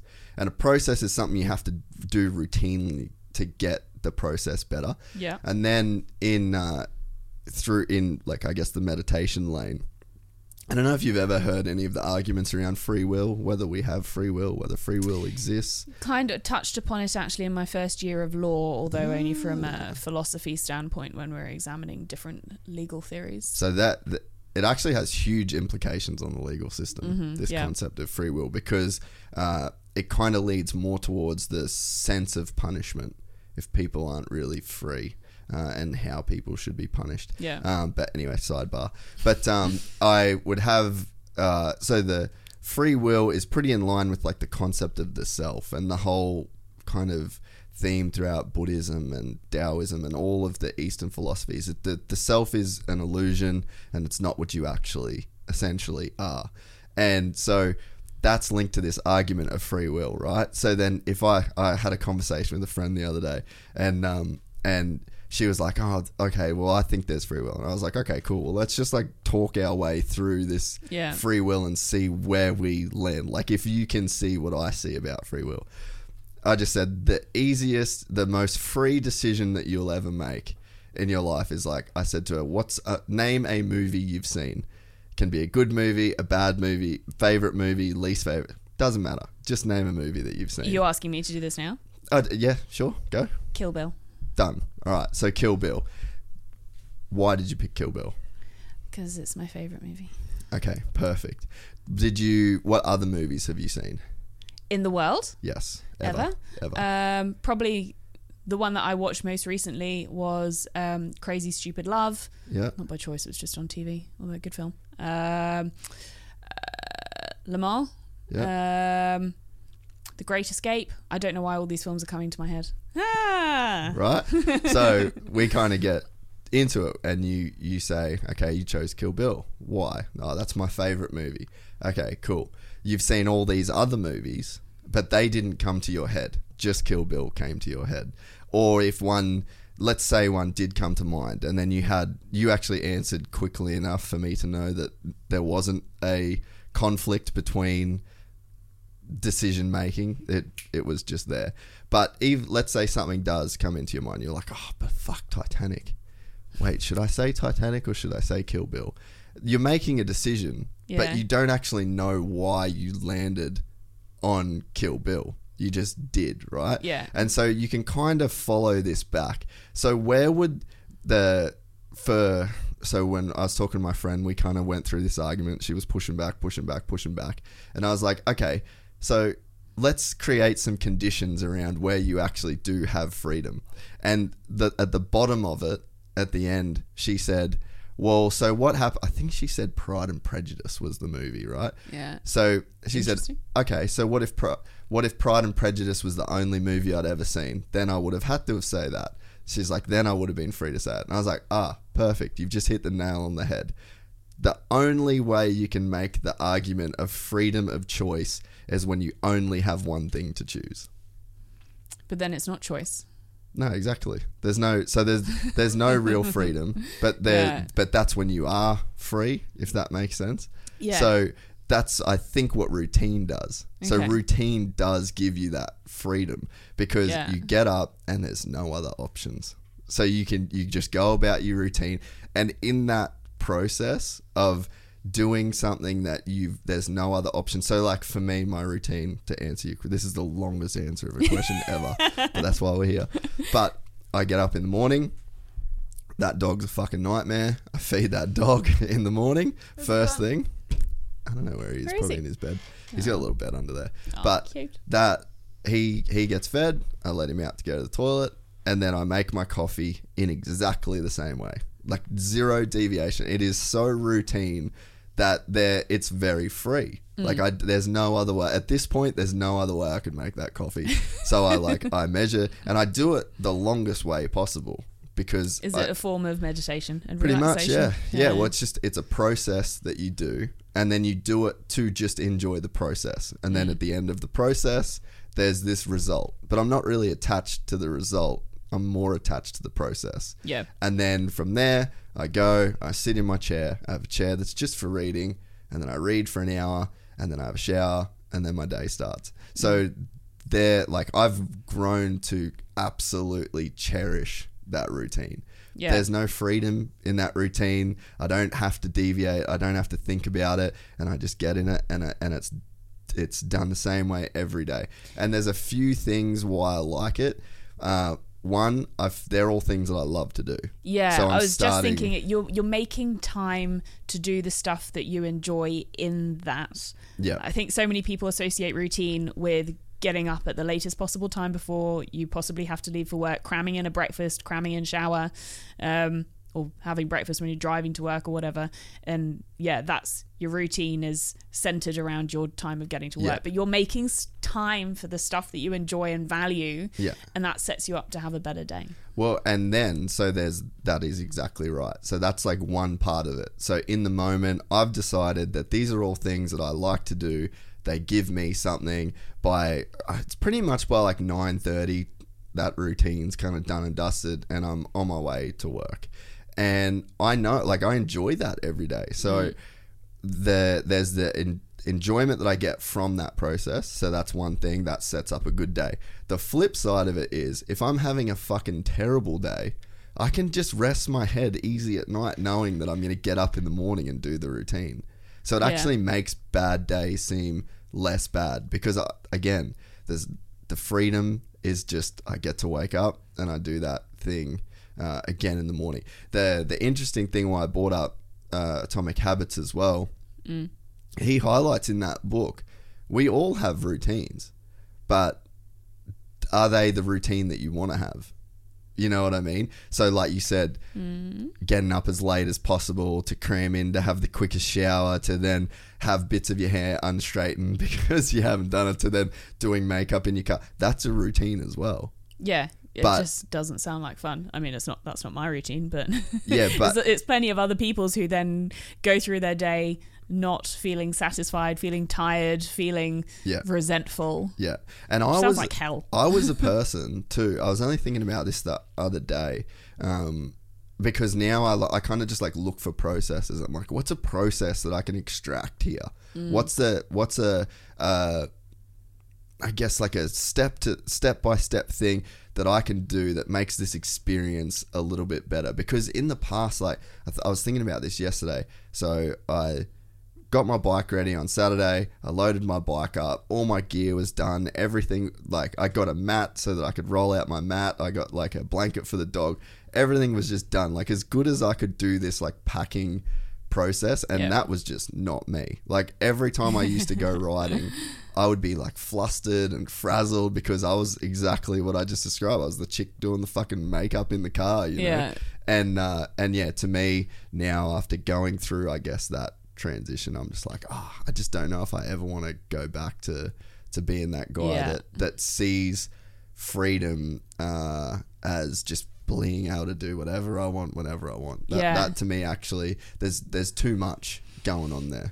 Yes, yeah, and I think if you're when you put processes like at Triple Eight, we our life our lives revolve around having processes and procedures because they minimize the chance of Yeah. error occurring. Yeah. And it was only this weekend in Townsville when I was walking past uh, the support categories and somebody had said, "Oh, we forgot our tire trolley." I'm like, "Man, how'd you forget a tire trolley? Don't you have a packing list?" Yeah. And then I'm like, "Oh, wait, they, you know, not everyone operates at Yeah. the top of the level. You know, if you're just going off for a happy weekend racing, you don't have a packing list. But Yeah. imagine how much better your experience could have been that weekend if you had remembered your tire trolley, because then you wouldn't have had the pain, Mm-hmm. whatever, whatever solution they came to to get their tires from the support category paddocks through to the main series paddock and pit lane every single time they had a race or session on.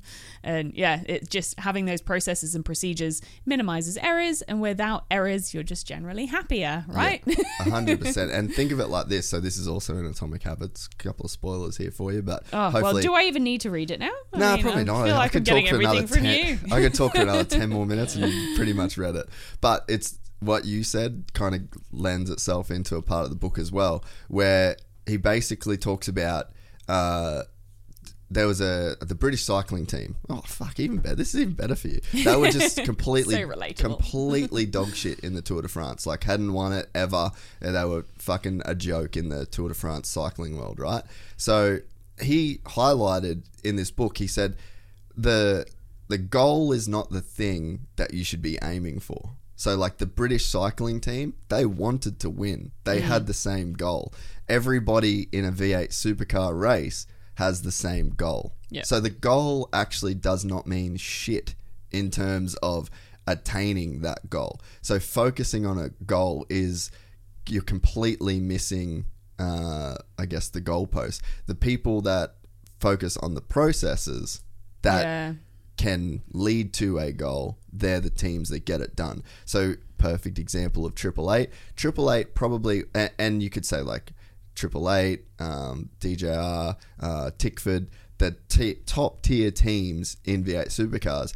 You would have to. I I, I'm guessing that if you went through all of those garages, you would see three teams that had top tier processes. Yeah. And those top tier processes are what delivers top tier results because everybody on the start line wants to win. One team does. Yeah, I find that goal thing so interesting because it's something that something that I get asked sometimes, and it's something that our drivers get asked a lot, and people are always stumped when they ask that question to Shane because Shane's answer to do you set goals is no, I don't believe in setting goals. Yeah. And at first, I didn't really, you know, I never really thought about it because I always thought, oh, you know, your your goals are surely to win races and stuff. But then you think more deeply about it, and actually, I don't. The more I've thought about his answer and reflected on myself, I don't believe in Yeah. setting goals either. You know, the same. a few years ago, um, I was talked into creating, you know, your goals for the year and put it up on the bathroom wall and all this Yeah. stuff. And you know, it didn't. At the end of the day, it didn't mean shit. It was Yeah. just some writing on a wall of stuff that. You know, would be nice if I achieved it, but did I achieve it? Yeah, I got one of those goals was, you know, at CrossFit do 50 unbroken double unders. Yeah. And then I ticked off 50 unbroken double unders and did I feel any sense of achievement? Nah.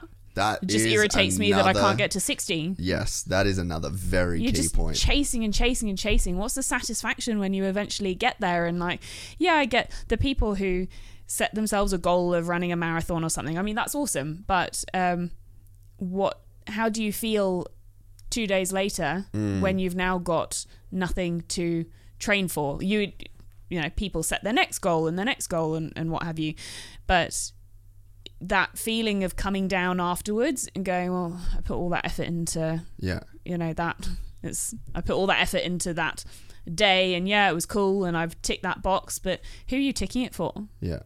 it's yeah I don't personally I don't understand setting goals So what? And but what you said is so perfect because you spend a very, very, very small percentage of the time.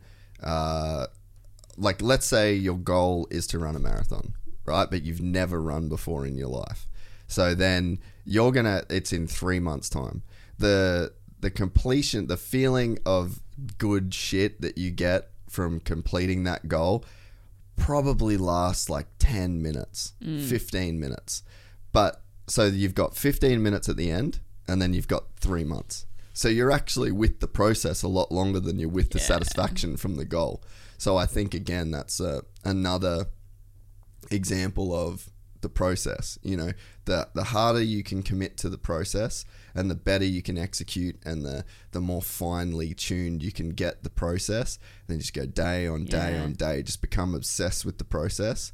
Um, then you're you're reaching goals, but you kind of have got the the juice is there every day. You don't Yeah. have to wait to run the marathon to get the satisfaction. and you might have set that goal of running a marathon because you need to it might be for a health reason you need to lose weight or it might be because you need to get a health concern under control or something Yeah. and uh, the marathon is just a milestone rather Yeah. than uh, rather than the ultimate goal of you've done that and then it all turns to shit at the end that's why like dieting is so it's such a warped way of thinking about health because people Yeah. are like i'm gonna be happy when i get to 60 kilos or whatever Yeah. and then they get there and they're like oh well what do i do now and you know unless they've put a healthy process in place to get to that goal weight Yeah. then it's spirals back out of control and most of the time you end up putting on more weight at the end of it and yeah that's i mean processes and stuff and goals fit into like every every part of life it's not just about workplace it's not just about going racing and Yeah. yeah, it fits into fits into like everything Have I changed your mind about routine? uh, uh no I think because I I just really enjoy knowing that every day is going to be different and I really enjoy I I love the process of going somewhere else and waking up in a different hotel or um, or getting on an aeroplane and, and going somewhere else. I think it's I think I love routine because sorry I, I dislike routine because I love travel Yeah. um, and I hate being in the same place for longer than like a few days at a time. Yeah. And that to me equates to routine, which Yeah. is what I think because like I have negative memories of COVID. Yeah. Um, that equates to me as being in the same place equals routine, which I don't like. And maybe if I had more positive experiences around routine, then um, I would feel differently about it. But at the moment, I associate routine with negative memories. Yeah, yeah, I was definitely there. Does your dad have a like a routine that he does? Like you mentioned him before. Does so he, he the people that you know that are successful seem to have routines. I think he's got more, certainly more of a routine than I do. He's also a firm believer in like setting, in like laying down roots, Yeah. um, and, and you know building yourself a Like a foundation. base and stuff, Yeah. which I'm less, and I think maybe that's a generational thing. Yeah, but um, yeah, I'm less of that. I mean, I own an apartment in Brisbane, and that's my home. But I would be quite content if I didn't have that. Mm. Um, you know, I'd probably need somewhere to put all my racing uni- uniforms and various work uniforms. It'd be hard to permanently live out of a suitcase. Um, but yeah, I'm not that. I'm not somebody who craves my own bed or Yeah. like we've just been in Townsville. We did back to back race weekends in Townsville, um, and you know, people after two weeks away racing, like, oh my god, I can't wait to be in my own bed and all of that. But I just don't get that, and maybe that's a, for a lot of people, it's associated to family and things. And Yeah. you know, I don't have, I don't have a family to come back to or whatever. And I'm not. Nobody is reliant on me, and I'm not reliant on anyone else Yeah. um, but the yeah that's i don't get that sense of needing a base and needing to have Yeah. laid down roots anywhere or anything like that to me it's you know i've i went through a period of being domesticated and um it's yeah that's not it's not for me it's, or certainly not anytime soon if one never say never i'm a firm believer in never saying never Yeah. um, but certainly I've been through, um, you know, this in the latter half of my twenties, a, a couple of years of being, you know, the doing the doing the domesticated Yeah. kind of adult thing that you're supposed to do when you get to that age. Yeah. and it's yeah, that's so it's not me. Um, Did, did you feel pressure to uh, to have that kind of normal domesticated lifestyle? massively yeah there's a massive amount of pressure um and it kind of all it all boils up and and comes to a head and then you're like then being i think this is a very female thing that you've you decide to make a change or you think about making a change well before you make the Make the decision change, whereas yes. guys are like Yes. oh my god i've got this thought in my head i have to act on it straight away and then six weeks later you're like oh man what did i do that for Yeah. whereas girls are the other way around We'll stew Yeah. on a decision They'll for like live a with something for year like a year. Yeah. yeah and then and then once we made up our minds we know that that's that's what we have to do um but yeah massive amount of massive amount of pressure. That's where it came from. And my sister had the same had a similar thing. You know she got married at she got engaged at 23 married at 24 was divorced 4 years later. Yeah. and she's like i got married because i felt pressure to do it. That was Yeah. what that was what was expected of me. And like yeah of course i got caught up in having the you know massive wedding that didn't have a budget and Yeah. all of that shit. But um yeah, it's she's like I it, was the pressure. It's what everyone expected me to do, so that's what I felt like I needed to do. Um, Yeah. And luckily, I've I haven't ever gone as far as she That has in feeling yeah. that pressure. But you know, Yeah. that's why you have older siblings because they live through all of it first.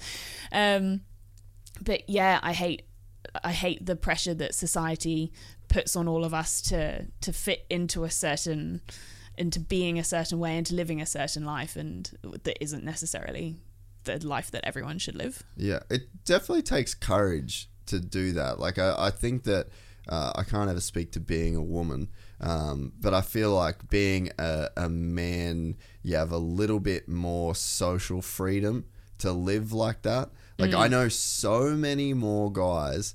Uh, and I've got a lot of great friends that are like these older guys that have just been single their whole life and very career focused and they're fucking in their 60s and they got 10 jet skis, 20 bikes and a fucking huge house and they do whatever the fuck they want.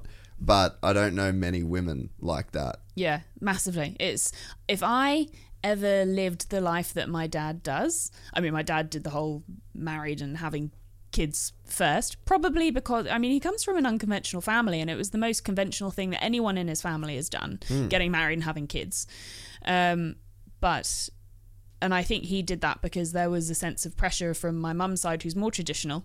Um, but yeah, if I ever lived the life that my dad does, geez, yeah, I'd probably I'd be ridiculed for it. Like, Yeah. it's, it's not it's not okay for a woman to live that kind of, or it, or it's less socially acceptable for a woman to live the That live kind a of similar lifestyle. lifestyle Yeah.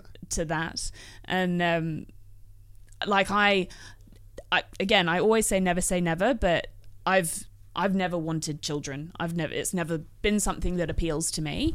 Um, but and it's changing more over the years as I've got older because Yeah. people, you know, now at the age of 30, people are like, okay, you probably know whether you want kids or not at the age of 30 because, you know, biological time clock's ticking. Which that is shit. that even fucking a thing in no. 2021? I feel like we're fucking pretty solid on technology.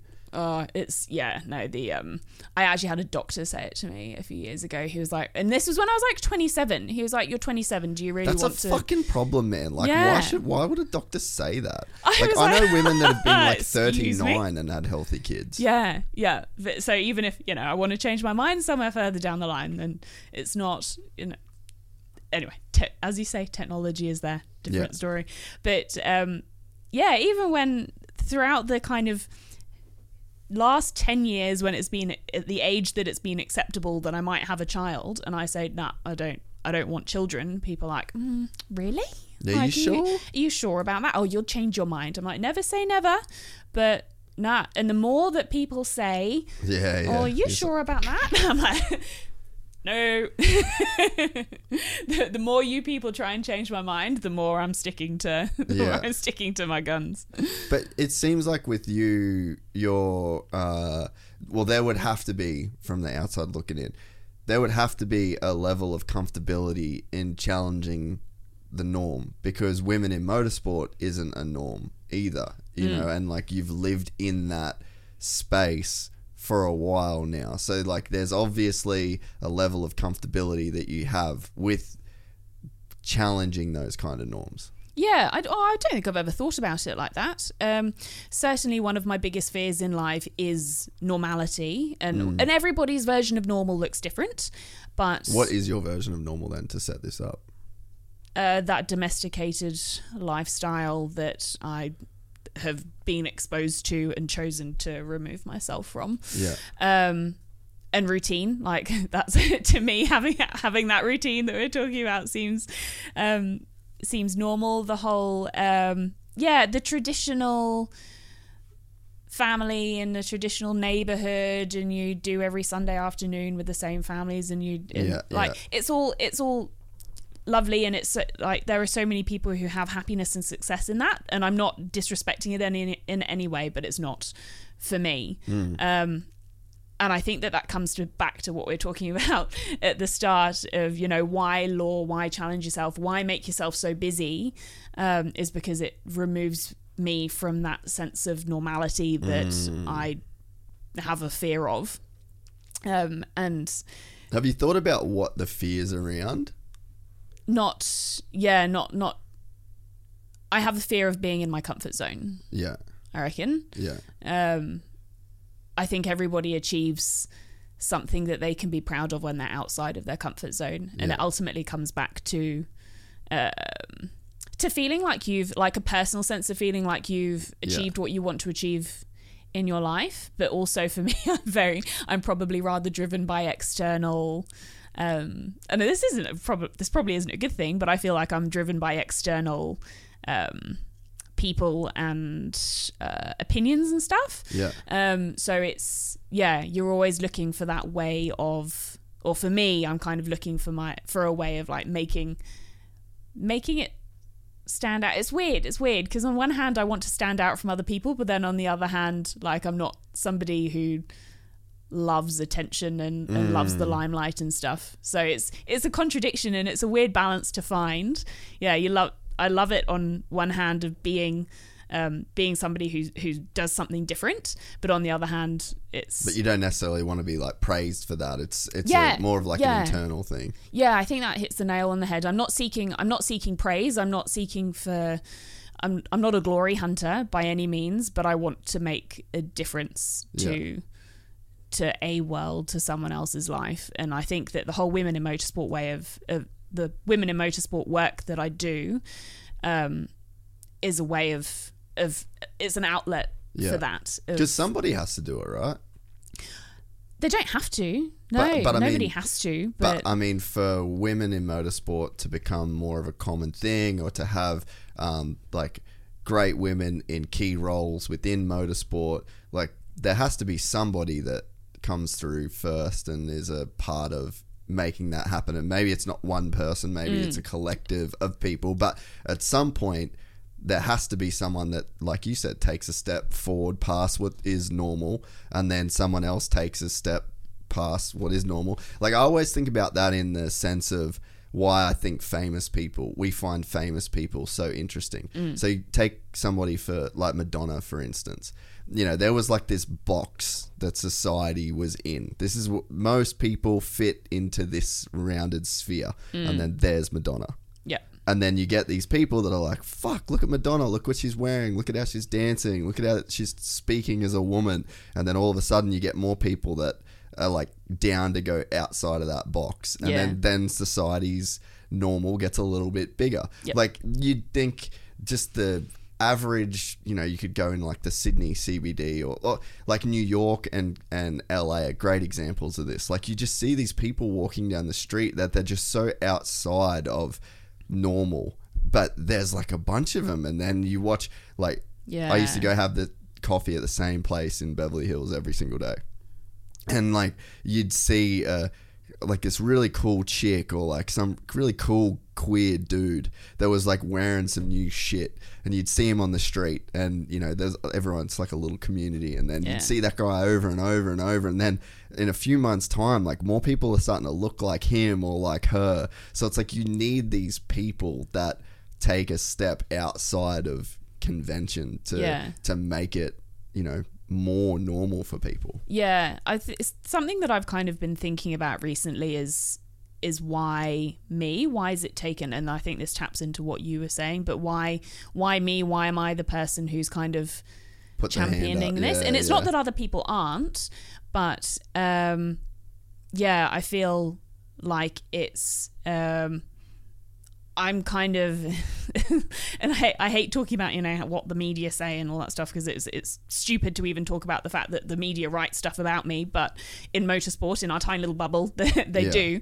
Um, but it's kind of you know I'm seen as the person who's who's kind of leading the way for motorsport for women in motorsport in Australia. And um, my good friend Molly Taylor, of course, is, Yeah, is rally championing that Molly. as well. Yeah, Yeah. she's brilliant, isn't Oh, she? when I grow up, I want to be Molly Taylor Yeah, she, she's brilliant. yeah, she's um, she's become such a good friend over the years, um, and she is just she is a massive champion for women in motorsport. And we've both kind of come from similar backgrounds of going, well, we don't want to talk about the fact that we're women in motorsport. We just want to get on with our jobs, but then realize that actually the sport will be a better place if we have more women involved. And for and for my side of it, it it's about that innovation that we were talking about earlier. If we have more diverse motorsport industry, then we'll have more innovative ways of thinking and Yeah. we'll continue to keep pushing the boundaries of what we can do.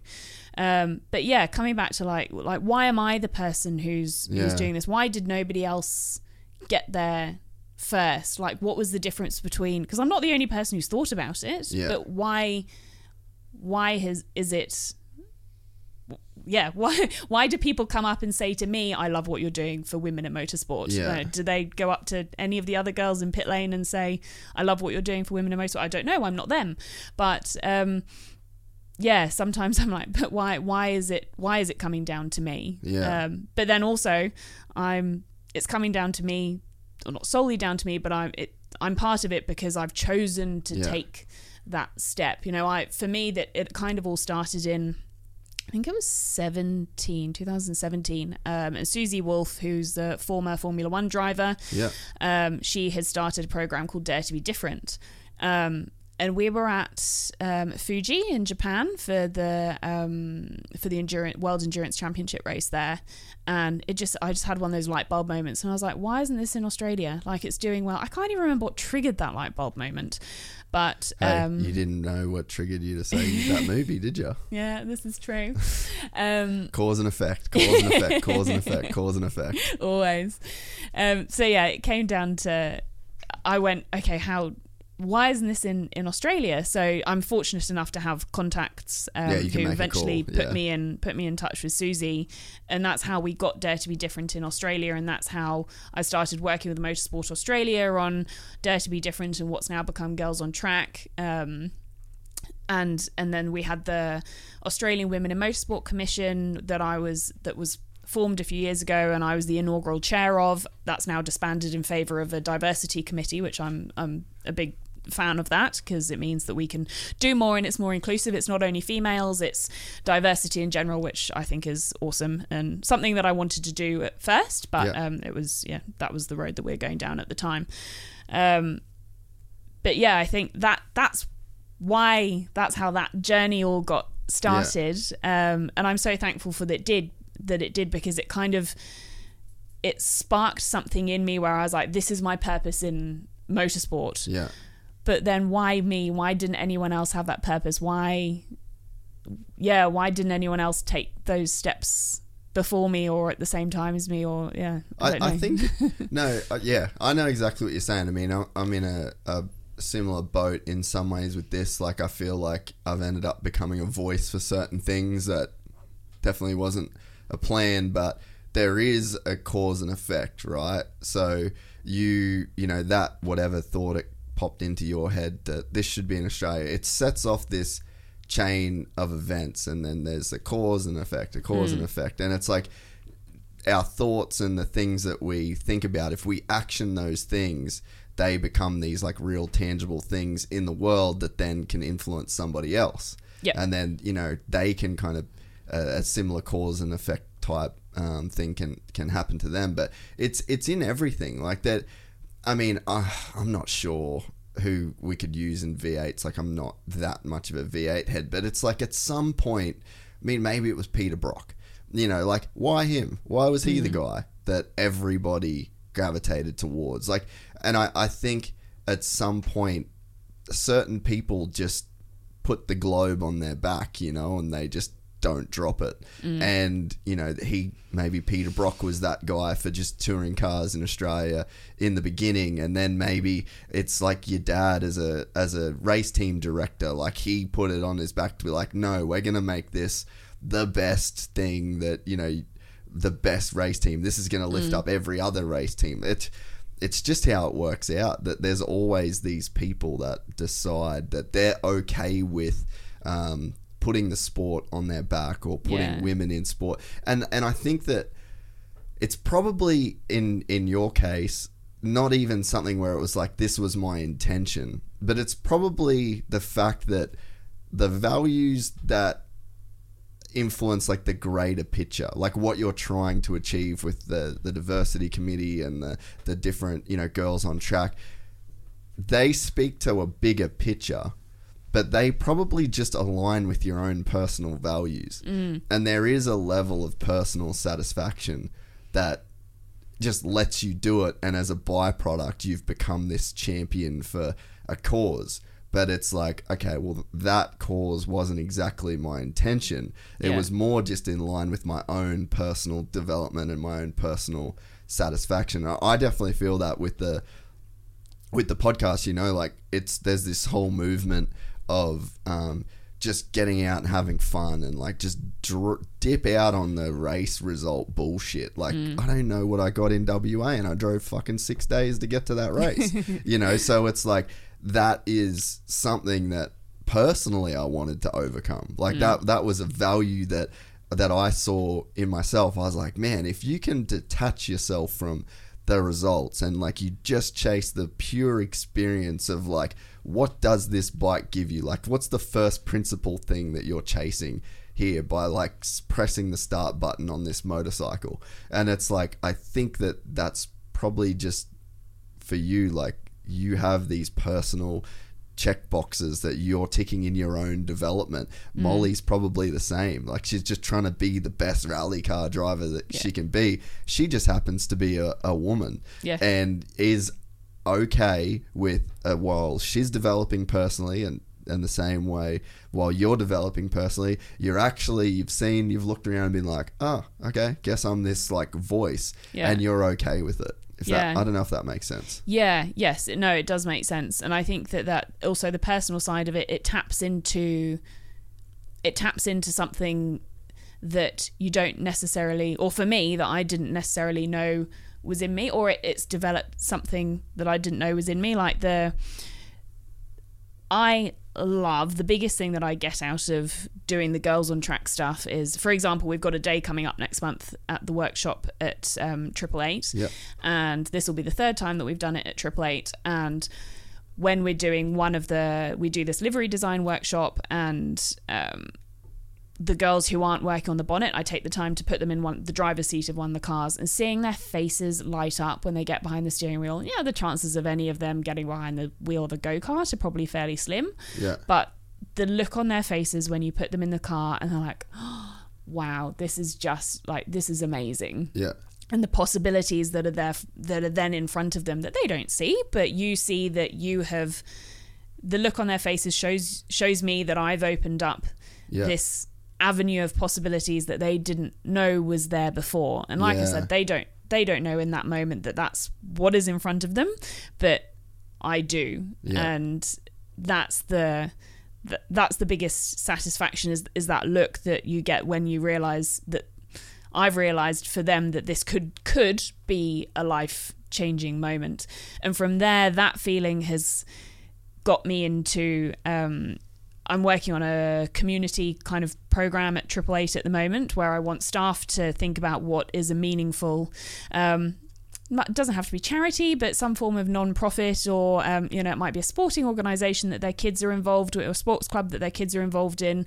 Um, but something that's community facing. And all we need to do is open up the workshop you know for a few days for a couple of hours after work or on a weekend or something and show these people around. Because the difference that we can make to somebody's life by showing them the race cars up close is massive.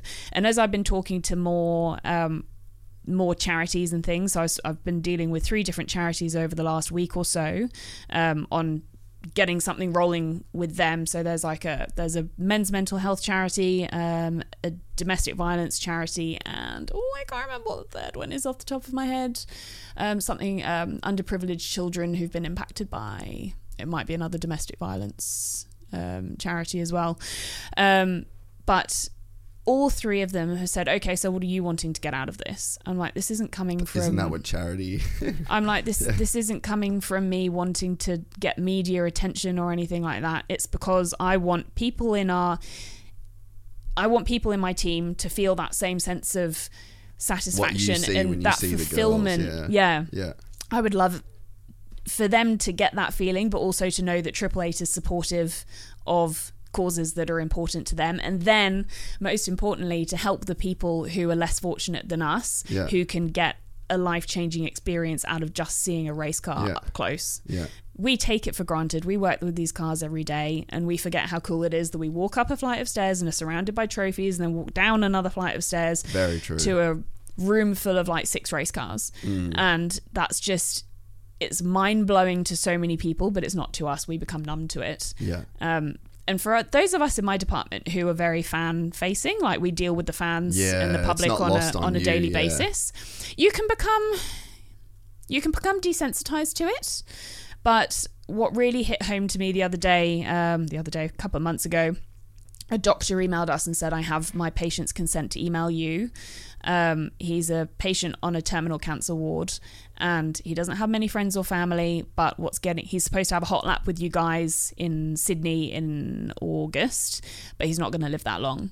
And all the other patients are walking around in their gowns, but he, every day that he wants to give himself a lift, puts on his Red Bull Ampol racing gear Sick. and that keeps him going. And I was like, holy shit, like it's so simple. Like we could, he's not, we can't just reschedule the ride day. It doesn't work like that. Um, if anything, we've actually had to push it out. It's now in December. Yeah. Um, so you know, that, and it kind of it makes me feel bad. I don't know if this if this man is still alive at the moment. Um, going by his prognosis, he he probably shouldn't be, but um, yeah, just being able to watch us on TV wearing his Red Bull Ampol Racing polo Yeah. every day Yeah. Kept him going when he didn't have friends and family around Yeah. him to to support him. And I'm like, if we can, if that's the effect that just watching it on TV has, how can we bring that? How Yeah. can we bring that to Yeah. something that's here just by opening our doors for two hours for one night a month? Like every, every month for a year. Like Yeah. we can we can affect we can influence so many people and, and put a smile on their face. And yeah, the the people who are like, okay, so what media have you got lined up? I'm like, I don't have media lined up. Like it's gonna be me and whoever else puts their hand up to volunteer. Yeah. Like, that's it. It's crazy. So, Corey, do you know Corey Parker? Have you ever heard of Corey Parker? Yeah, the yeah. football player. So he's, he's a been in our garage a couple yeah, of times. I was gonna say yeah. Mm. huge car fan, but uh, he told me a story on the podcast which was just insane. So he was eleven or twelve years old, right? And he goes. They he grew up in Toowoomba, and he the Brisbane Broncos had just won the premiership, and they they had the flight landed at Gold Coast Airport, and then they did the big parade for him at the airport. Everyone showed up with signs. Corey to his dad, please, please, please take me to see the team get off the bus. So Corey is just a little kid, pushes his way to the front of the the line with a bunch of other kids, and then Alfie Langer, Kevin Walters, they walk off the off the bus, and mm-hmm. then they like he has this interaction with them. He came he he came home and he said to his mum and dad, "I'm going to play for the Brisbane Broncos." He is mm. one of the greatest players Yeah. to ever play the game of football for the Brisbane Broncos. Yeah. So that interaction and that one meeting that changed his entire life and it, it planted a seed in his mind that grew into being a Hall of Fame Yeah. football player for that particular club. It's fucking real. And it happens all the time. Do you think that he set that goal? Does this come back to goal setting? well, I just think that, that there would be like a seed Yeah. in, in his mind that you know what I mean. And at some point, I can't pinpoint when it was, and then I never made it to that. But Mm. it's like at some point. I saw motocross and was just like, I'm fucking in. Like, that's Mm. me. Another really cool story is um, a rider, Adam Cianciarulo. He's a, one of the best professional motocross riders in the world. Currently rides for Factory Kawasaki in America, and it's similar story. He saw Supercross on TV. His dad had no involvement with racing. His grandfather had no involvement with racing. They didn't know anybody that had any involvement with racing. He sees Supercross on TV, said to his dad, "Please take me to a Supercross race." He's four years old. Hmm. Goes watches Daytona Supercross and said, "I'm going to do that one day." So like it's such a powerful Yeah. it's such a powerful thing that that can happen and especially you know given like a young girl the opportunity to sit in the car like you, you just never know Yes, yeah, it could be.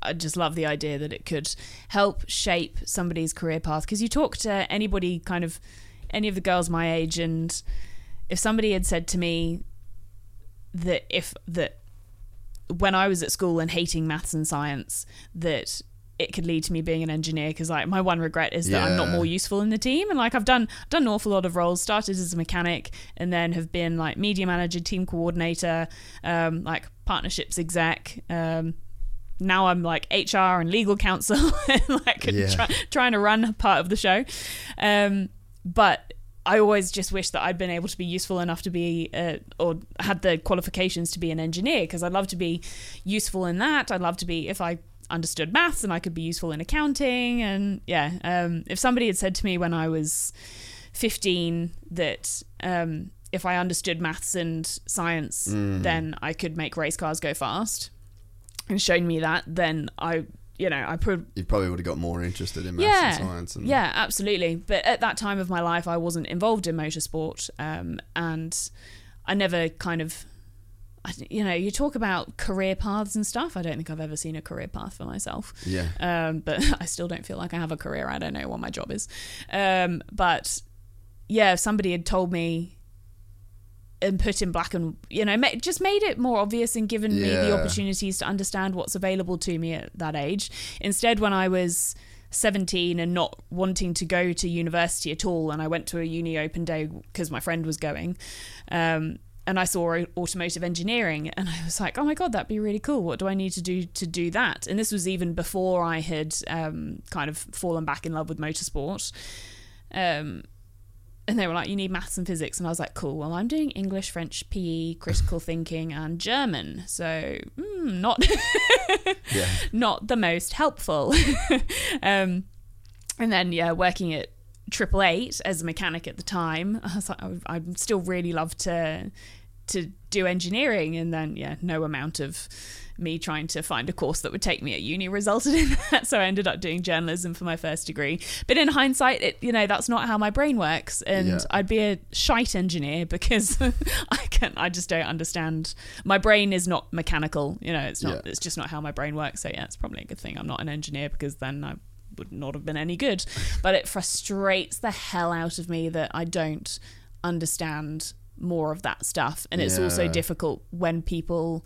It's it's really odd how people don't kind of take the time to to explain stuff and talk to me in the same way that they talk to other people on you know we can finish a race and i can ask a question and they'll give me a completely different answer to what they would Yeah, say yeah. to like my dad or Yeah. um or one of the other shareholders or stakeholders or that yeah they're just talking a completely different way and it's probably somewhere it's completely subconsciously probably somewhere it's got something to do with the fact that, of being a female Yeah. um, but yeah, it's so frustrating, and I'm like, I don't, Yeah. I don't understand. And it's just a case of like being exposed to it more and doing things like sitting in and debriefs and Yeah. um, and yeah, just learning by osmosis more. But Yeah. also, you learning by osmosis is all very well, but you need somebody to actually take the time and explain stuff, Yeah. which is always helpful. Um, and people talk about the importance of having mentors, and I've never, yeah, I've never had a mentor. Yeah. The times when, and I would love to have a mentor. I've tried, but they don't for various reasons that I don't know haven't stuck around. Um, so yeah, maybe if I had like. Maybe if I had an engineering mentor or something, then I could be learning. But you know, Yeah. everyone's always so busy. You don't want to bother people with questions Yeah, that is true. and try and yeah and, and hassle them. You never want to. You never want to feel like a burden, do you? Yeah, yeah. What what did what would you say are the main barriers to entry for women in motorsport? Eh, that's that's is it, really is hard it just because perception? yeah, I think so. It's changing the way that we that we think about motorsport as a career option. Yeah. Because for for some reason, somewhere along the line, for for boys, it seems it's portrayed as a valid career path. For girls, it's mm, that would be nice, but Yeah. yeah. it's probably not realistic for you. But why? Why is why is that the case? Um, and I think yeah, I think perception is is a massive part of it because actually, when you break it down to actual barriers, there are none. People aren't interested in what gender you are once you're actually trying to get into the industry. All anyone cares about is how good you are at a job, how well you can do your job. Um, and I get asked that a lot. I get asked, you know, why, um, yeah, what what are the barriers? And I'm like, well, I. It sounds silly saying there are none because there are so few female in motorsport. That's Obviously, there are barriers. But that's such like a good way to look at it because um, I I mean, I feel like there's I could say unequivocally I f- I'm so down with a woman to do any job. Like I I don't have any problems. There's no part of me that has any kind of like old Darwinian thinking that would say that a woman could not do a job physically. Can a chick pick up as many tires qu- as quick as a dude? I don't know. Maybe the fucking big chick off Game of Thrones could, but or like a chick that's like uh, that. What's the Leah or whatever the CrossFit Games? Maybe that chick could.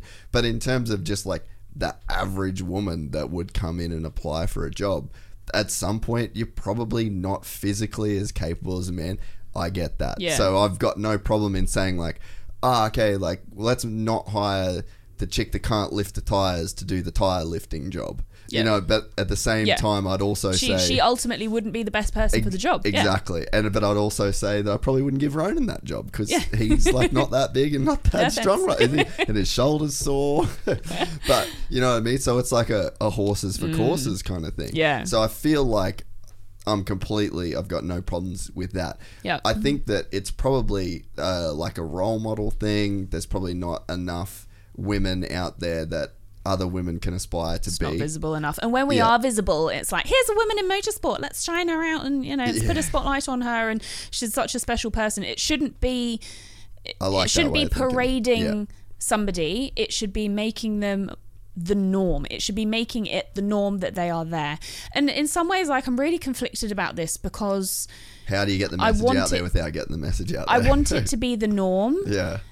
But in order for it to be the norm, you have to take drastic measures. Yeah. And I'd never really, you know, I'm not a fan of quotas, but um, I can see why they are useful.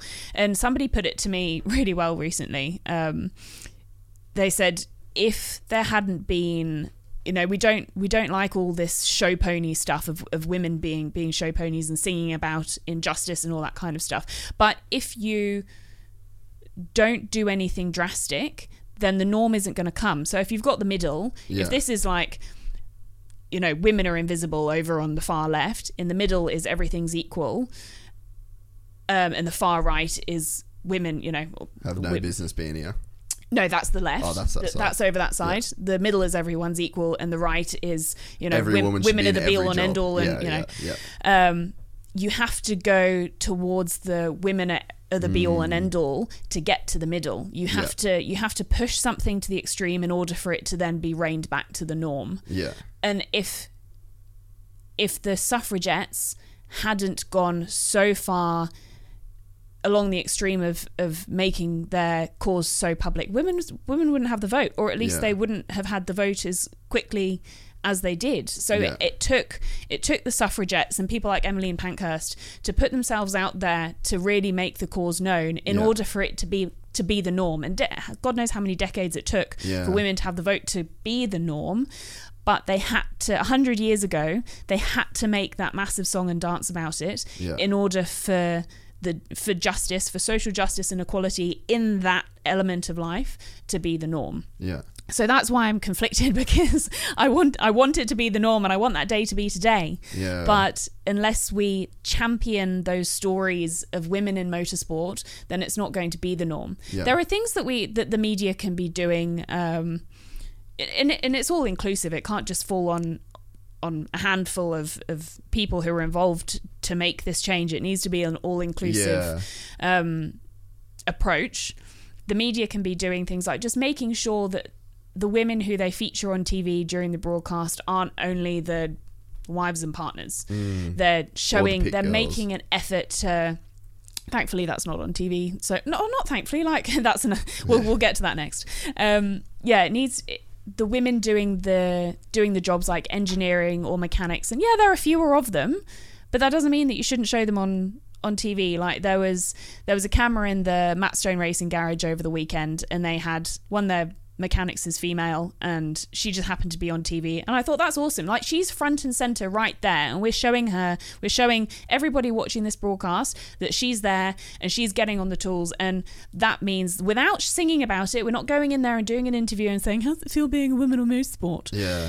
they're just showing her that she's there and she's doing a job It's just like genuine, everyone yeah. else and it genuine yeah, Yeah. exactly now in terms of like the pick the the grid girl side of it and the promo girl side of it um I actually have no issue with people choosing to earn money that way. It's Yeah. I I'm not one of those people who's like ban grid girls. I don't believe that they have a place in motorsport. You know, if th- that's how somebody wants to earn money, then good on them. It's not. We need And to. and to, sorry to cut you off. No, that's all right. But- I'm probably getting on no, like no, no, no, no. I, no, I like it. But that girl, right? So I've personal. I know through a personal relationship that one of the girls that's doing the grid girl thing also studying to be a nurse. Exactly. You know what I mean? Yeah. So you just can't.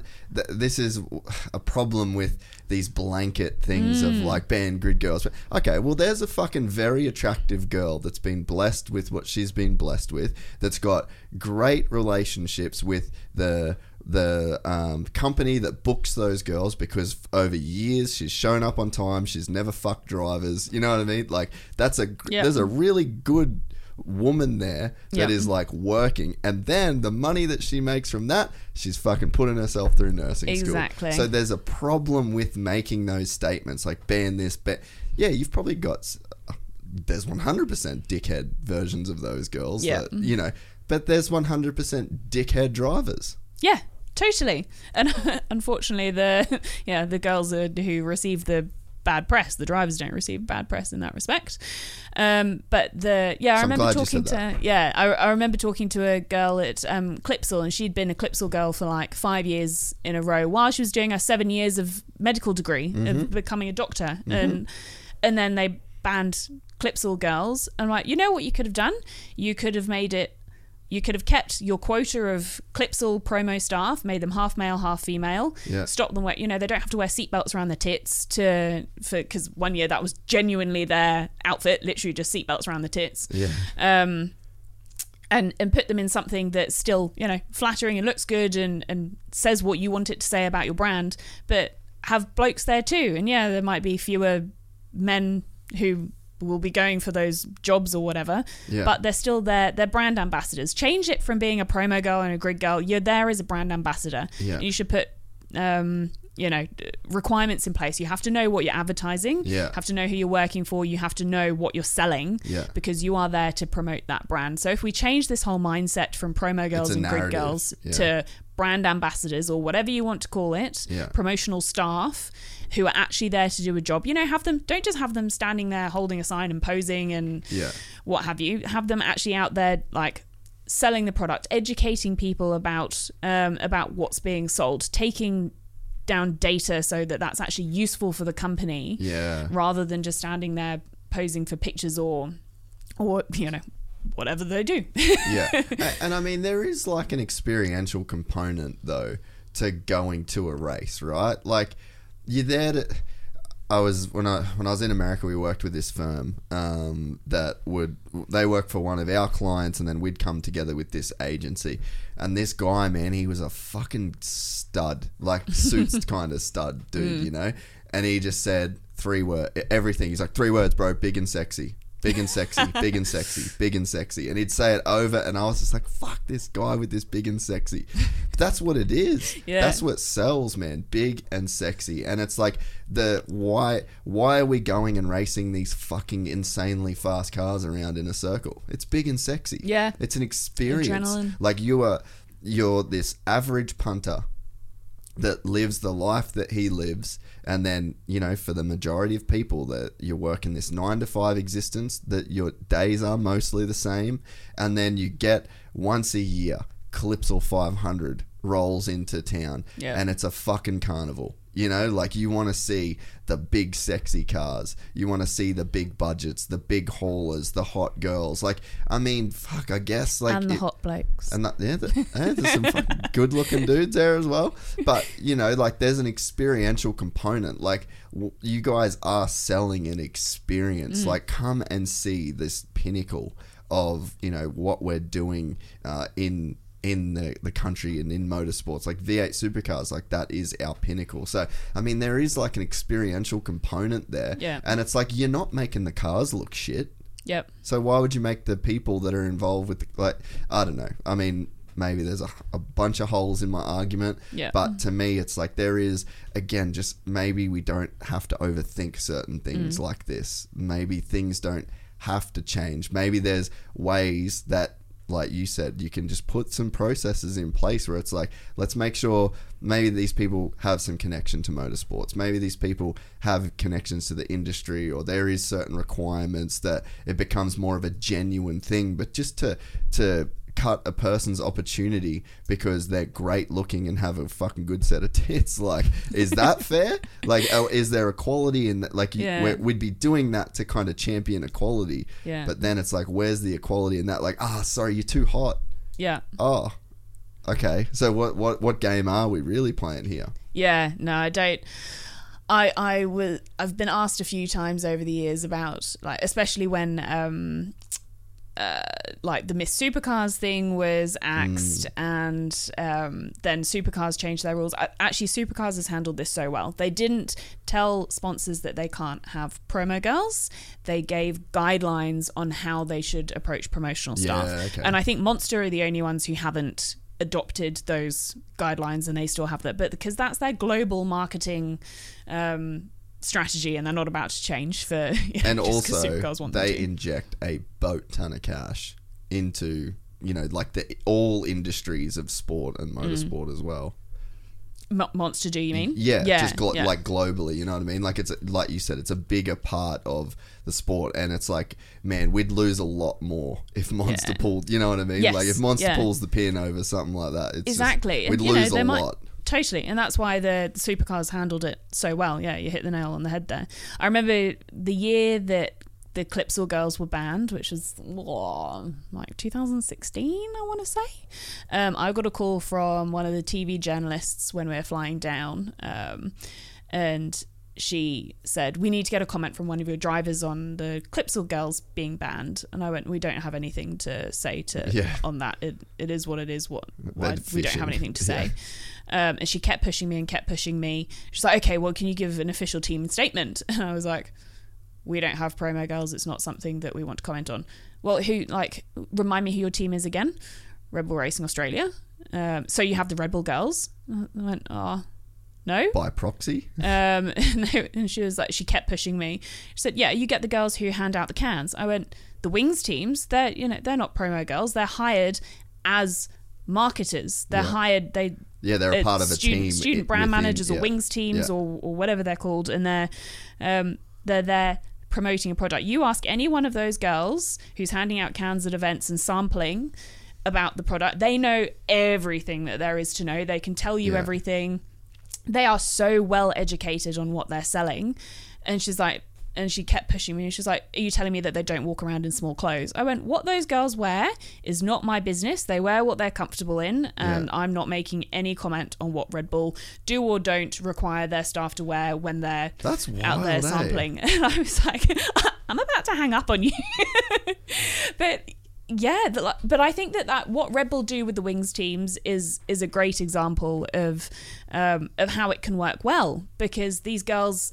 um, Are usually at university, Yeah. their wings teams on the side. There are certain because- requirements to, to be one of those girls. yeah, and they a lot of them then have great careers at Red Bull. A lot of them then Yep. go in, go into a permanent job when they come out of uni working for Red Bull, and it's it's an awesome career path. Um, and so what Red Bull do with their what the equivalent would be, what this journalist clearly thought was a grid girl or a promo girl, what Red Bull are actually doing is really, really good, and they've done it for years. It's been, you know, it's been their, it's been how they, um, how they market to students between between the wings teams and the student brand ambassadors. It's what they've been doing for years, and it's obviously highly successful. And then they get like people like us to go in, like our engineers will go in and and do a lecture to the engineering students and stuff um, that are organised by the student brand ambassadors and wings teams, and it's yeah, it's all it's kind of all encompassing, and it's a really good holistic approach to marketing. Yeah. But we've kind of diverted from the promo No, girls, no. grid girls, women in motorsport thing. I like tangents. Mm. feel like it makes the time. It really feel it really fills the time with uh, interesting things. So deviate all that you want because it, it is a it is a great argument. Like obviously, I've got a super close relationship with Red Bull, Mm. and man, I've got people that I work closely with that are in like really high positions at Red Bull that are female staff that were wings Mm. teams. Yeah, totally. It's it's a great way of finding talent at a young age and bringing them up to work in the Red Bull way. You know, we talk about bringing staff through and learning the Triple Eight way and having them Yeah. accustomed to the way we do things from a young age. And you talk about is it is there more value in bringing in somebody from outside who has a lot of experience, or is there more value in bringing somebody up from Yeah, um, from the bottom, you know, from from the start of their careers and teaching them how we do things and getting them to to you know into the triple eight mentality from an early age and, and Yeah. getting them on our bandwagon. Um, you know, both have merits and both have disadvantages, but that's what Red Bull. That's what Red Bull do. They get you on board, or they get the the wings teams and student brand ambassadors on board at a young age, and they sometimes get you know entire careers Yeah. out of them and um, yeah, it's a it's a good way of doing things. But yeah, coming back to like women in motorsport side of things, it's if we can if we can make the image of women in motorsport Yeah. more um, more normalized, then we'll get somewhere. Actually, I've had a I remembered what you were talking about the physical side of like a woman being able to do a job and stuff. When it comes to the driving, people say, oh, the car doesn't know the difference between a male and a female. Absolutely right. But the way we put together the car does. And at the moment, if you look at um, like Formula Three um, or Formula Four, um, there's no there's no power steering in those cars. yeah, So when you've got uh, when you've got a f- two 15 year olds driving them, you know the boy's going to be stronger. The girl's going to struggle to to heave a car around that has no power steering. Things like um, there's a female, uh, uh, Colombian female driver called Tatiana Calderon. When she was doing Formula Two and Formula Three on a global stage, um, she had issues with the with the control pedal box. Every Yeah. car has the same pedal box, but her feet are like half the size of the next male half the size of the next male driver's smallest feet. So how on earth was she going to be able to use the throttle properly if her foot covers half the amount of the pedal as the other person does? Things like the the the seat belts and the um, the positioning of a five point harness. It's not made for Yeah. a female. Yeah. The ergonomics of the car can be better, far better designed to suit females, and maybe we'll see more female drivers if the people putting them together think more about how they can benefit. Uh, benefit a female driver. So yeah, of course the car doesn't know whether you're male or female, Yeah. but it's the little things that we're doing along the way that can make a difference as to whether um, a female driver will feel comfortable Yeah. in the car. So to speak on Molly, because she's obviously a super successful rally driver in Australia. She still drives the Subaru, yeah. She- When she's here, yeah, yeah. So, is there a difference between? Again, I'm like predominantly a two wheel guy. Mm. Uh, is there a difference between rally and the road stuff to where you think that a woman is better suited to? Is it the case that it's better suited to rally, and you think that's why? Like, why is Molly special?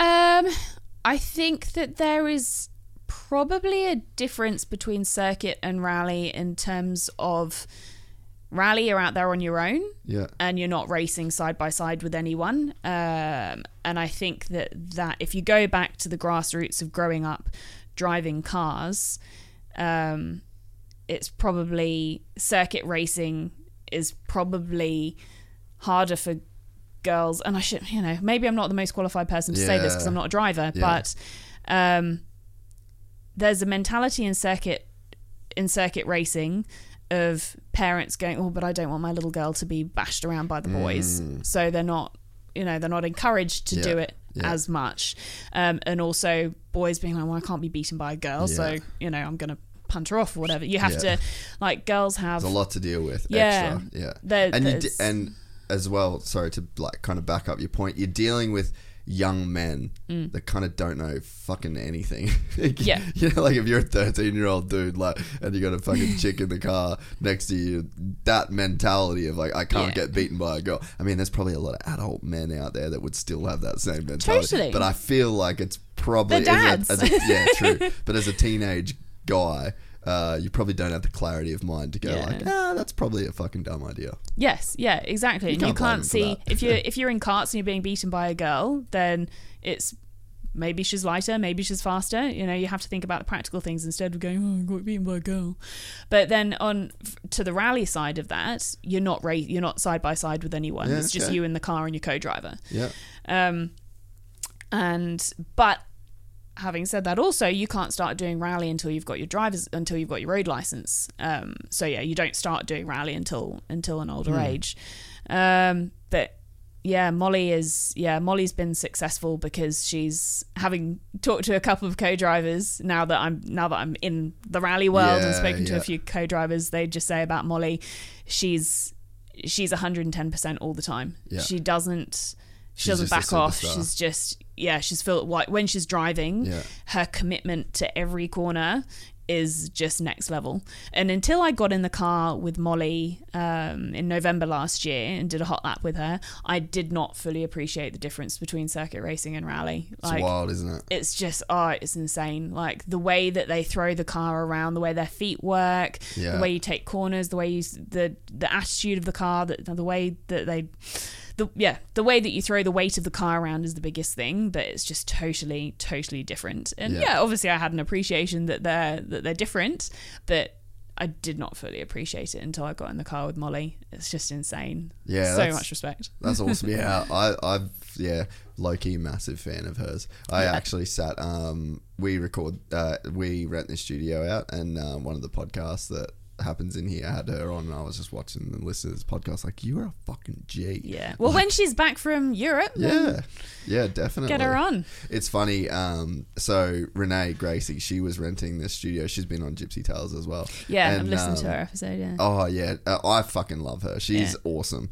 So she is a like what when you were saying, you know, when you're a teenage young uh, girl and you're dealing with these guys, she's literally punched drivers mm. as a 14 year old girl. Like so. There is the the argument for equality and like women should be able to do this and they- they can do yeah, hundred percent. yeah mm-hmm. How many women want to do that? Like, I know Renee personally now. I've spent a lot of time around her. She ain't normal. Mm. Like, she ain't a normal chick, man. She is not like any other chick I've ever spent time around. Yeah. She is a fucking savage. and that's why you saw that girl make her way through racing and Yeah. stick out karting and she's got no qualms telling someone to fuck off like a big dude to fuck off you know she's just Yeah. got such a unconventional attitude for the average woman like you're not coming across her and then even going into the OnlyFans stuff like before that interview with her I had no idea that headspace that she would occupy as a person that would like let her do that, right? Yeah. And I came away from that interview thinking, hmm, okay, I, she can do that. Yep. You know that OnlyFans thing. Mentally, she's fucking down with it. Yeah. There's a lot of other chicks that could not expose themselves in that way and be okay with it. So it's like there's a woman that, and I mean, people could probably pull this argument part of her making it to V8 supercars, whatever. Like you could say that she was only there because she was a woman, whatever. She was a special kind of chick Yep. that could deal with that environment. She kind of thrived in that environment, like the hostility that was sent towards her, and like the the hostility between other drivers and the media. She fucking thrived in that environment, and you Yeah. can see it in the career that she's in now. She fucking thrives in it. Yeah. So it's like it does when you are a woman to go into this male dominated sport like you can't just put a, a, a nice girl who's good at driving a race car and sit her in that seat and then go okay you've got this opportunity like go and make it work. It literally takes a special person that kind of can make it work. And i think it's in the same way that you're a special person in a sense of you're down to be a woman in a male dominated industry that you've you've got this special criteria like even down to not wanting to have kids. Like there's some special things about you that have allowed you to excel in this kind of world. And i mm. think that that's sometimes a an argument that gets lost when when you're talking about like whether it's women in motorsport or you know women in any male do- dominated Yeah. industry it's like the interest like men are fine to be hostile towards each other.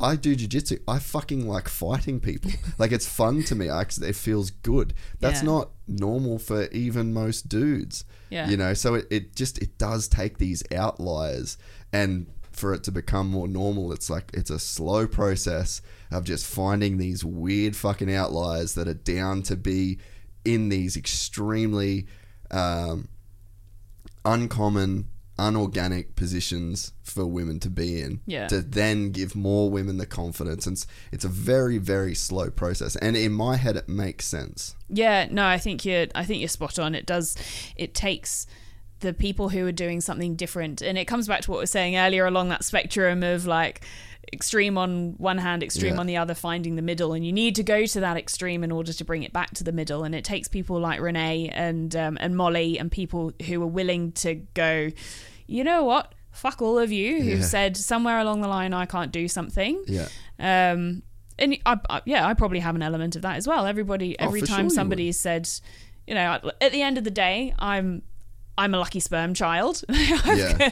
like I've, I'm blessed to have been born to the parents that I have been and, and exposed to the industry that I have and be able to You to didn't follow choose into that, that. the same way you didn't choose your movie. exactly so like you yeah it's it's what you kind of although i didn't choose any of of that it's then what you do with it Yeah. and um yeah, like Renee is is obviously carved two successful. Well, I mean, it's debatable whether she, you know, whether racing is is success. I see it as successful because she um, paved the way for other people. Anybody who saw her, any young girl who saw her driving and said, Yeah. "Oh, there's a girl driving," I I feel like I could do that too. That to me is success. Yeah. Um, and she's successful at what she's doing now. Actually, that was yeah. I I copped a bit of heat for when all of that kind of came out in the motorsport world. Oh, really? um, because you know every, everyone knew that she'd been doing it, or everyone who who knows her knows that she's been doing it for a while. And I don't know Renee personally or anything. Um,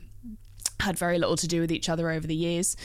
Um, but when that all kind of came out and was news, as the chair of the Australian Women in Motorsport Commission, I had an awful lot of heat on me to say, "Oh, we should make a statement Mm. Oh, like and, and condone it. it." Yeah, you know, yeah, yeah. sorry, con- condemn it, not condone it. Yeah, yeah. Um, and you know, publicly say that we're against it. And I was like, why the fuck would I do that? I don't care what she's doing. Yeah. If she she's happy, she's making money. She's making she's making more money in one month than I'll probably ever make in my lifetime, man. Yeah. Like, and credit to her. Like, I don't. She's not hurting anyone with what she's doing, and I have nothing but respect for somebody who can go out and do something well, mm. and regardless of whether it's finding a vaccine for COVID or putting your vagina on the internet. like, it doesn't bother me what you're doing because it doesn't have any impact Yeah. on me unless it's hurting you. On and it's the same with people who are like, you know, against I don't know gay marriage or Yes. or gender equality or anything like that. Is it hurting you Well, you- if those two if those two if a gay couple Yeah. male or female chooses to get married is it offensive Yeah. is it does it personally hurt you well no then why are you so why does it why does it bother what, you so much What weird thing are you attached to? Because that's Why- what it, that's what yeah. it is. Like if you don't like any of that shit, you're attached to something weird, and you could probably let that go. I, why why waste time and energy on something that that doesn't affect you and you know yeah it's probably not ideal for the headlines to read race driver becomes porn star or whatever it's not an ideal headline but it's I, it does it's not that's not Renee. Like it's not her making the headlines. It's just the life that she's living. So god like let her get on with it. And she's she's fucking smashing it. Like Yeah, yeah. doesn't bother me. No, it's a good it's a good way. Um, it is a good way to look at it, and yeah, like there's just, I guess there's a, a ton of different ways where that um, could be like attaching yourself to those things. It just ends up being negative in a way anyway, because like you Mm. just got no control over what people do once they leave a sport, you Yeah. know. And like you, yeah, you don't want to discourage women from getting into things in the first place, you know, because at the end of the day, like that's a headline about a woman that was in the sport, Mm. and it could be about anything, you know. And and she got negative headlines when she was racing and not doing porn. Exactly. she, can't, she can't bloody win, poor girl. well, she's winning now. So She's, she's doing well. yeah, she is killing it. Um, but yeah, very dis, very different person. Like she's just not an average girl. So it's like it's not like uh, like it makes sense to me why more girls would rather go and hang out and go shopping with their mum and do nails and all the cliche shit that I'm saying. You know, Yeah. it, it makes more sense that they'd want to do that than like like Renee's a fucking super aggressive person. Yeah. Like even just sitting in here talking about the most random shit, she'd just be like really aggressive about it. And it's like she'll tell stories of, you know, growing up as a race car driver. Like it just takes a special person to to Mm. do that. It's not the average interest for a chick. And it's the Yeah. same way that um it's being a race car engineer is not a average interest for Yeah. for most women, you know. And to make a difference, you've got to want to take that bit that's different of you and do something Yeah. with like it. embrace it. Yeah, yeah. You can't, you have to not want to rest on that just being an aspect of your Yeah. personality. Like for Molly, she's taken she's taken something that she enjoys, she's taken a skill and she's taken the fact that she's competitive and taken that to the top of her game by being Australian rally champion and now she's a two-time race winner of an extreme E So sick, and yeah. like oh, she's just smashing it and um like on a on a personal level I could there there were these I remember back in um, in college in um, like so sixth form with college it's i don't know if that's like high school here i don't know it's what you do when you're like just about to go to uni like, your, la- your last years yeah, of school yeah, yeah. so i was like 16 17 18 Yeah. not quite 18 um and I was part of the group that was like putting together the yearbook. So my Yeah. friends and I did, did the yearbook for our whole year. And you have votes at the end of it. And one of the, you know, people win awards and stuff. So it's like best looking guy, best looking girl, best dressed, funniest, and um, most likely to to win an Oscar or whatever. Yeah. One of them was most likely to never leave home. And I got a weird number of votes like and i was already planned to be leaving home like after after the yearbook was all published i was you know my mum was moving house and i literally didn't have anywhere to, i lived out of a suitcase for a few weeks because then i was moving to australia the first time um but so yeah i have no idea why oh, looking back i can see why you know i was the i was the girl with a well-off family and i rode horses and you know did all the yeah, yeah. did all that stuff. But i guess that that kind of that was one of those things that even now so that was when i was like 17 almost 18 and i'm now 30 it still sticks with me. So somewhere along the line it must have like fueled a fire to me. Like, you know what? Everyone who everyone who thought that I'd never leave home or you know would always be reliant on mum and dad and you know fuck you yeah I'm a like I said earlier I'm a lucky sperm kid but I'm never going to sit back and just Yeah. rest on those laurels and that's not how I was brought up and even if it was how I was brought up I probably wouldn't do that anyway like me and my sister yeah we're so we we are very fortunate to have the family that we have but we both work bloody hard Yeah. and I think if I like yeah if I if I have the opportunity to do more then I always take it because I always just want to be like Yeah. pushing myself Yeah. to that next to the next level to see to see to see how far I can push my personal limits of, Yeah. of what I can do, but also to kind of get that the the external pressures and expectations and just say fuck you i can you know i can do this and i'm going to do this and i'm going to i'm going to impress whoever it might be who god knows who i'm trying to impress but i'm going to be that person who Yeah. who stands out and does something different so yeah, you need to you need to take that element of your personality and run in order to make Yeah. a difference Was it hard to go into the organization that your dad owns and know that you were going to, like, good looking chick, dad owns the team, right there. That's, you know, that's it. Um, end of end of question. It's like that's going to come with some baggage. And you would have Yeah. known that. There's like there's no way you go into that role not knowing that. Yeah, I don't think so. When I came back to Australia after I'd finished my journalism degree in the UK, so this was when I was I just turned 22, and the plan wasn't for me to work for Triple Eight. Um, it was to work so, somewhere else. That that kind of didn't end up coming to to fruition.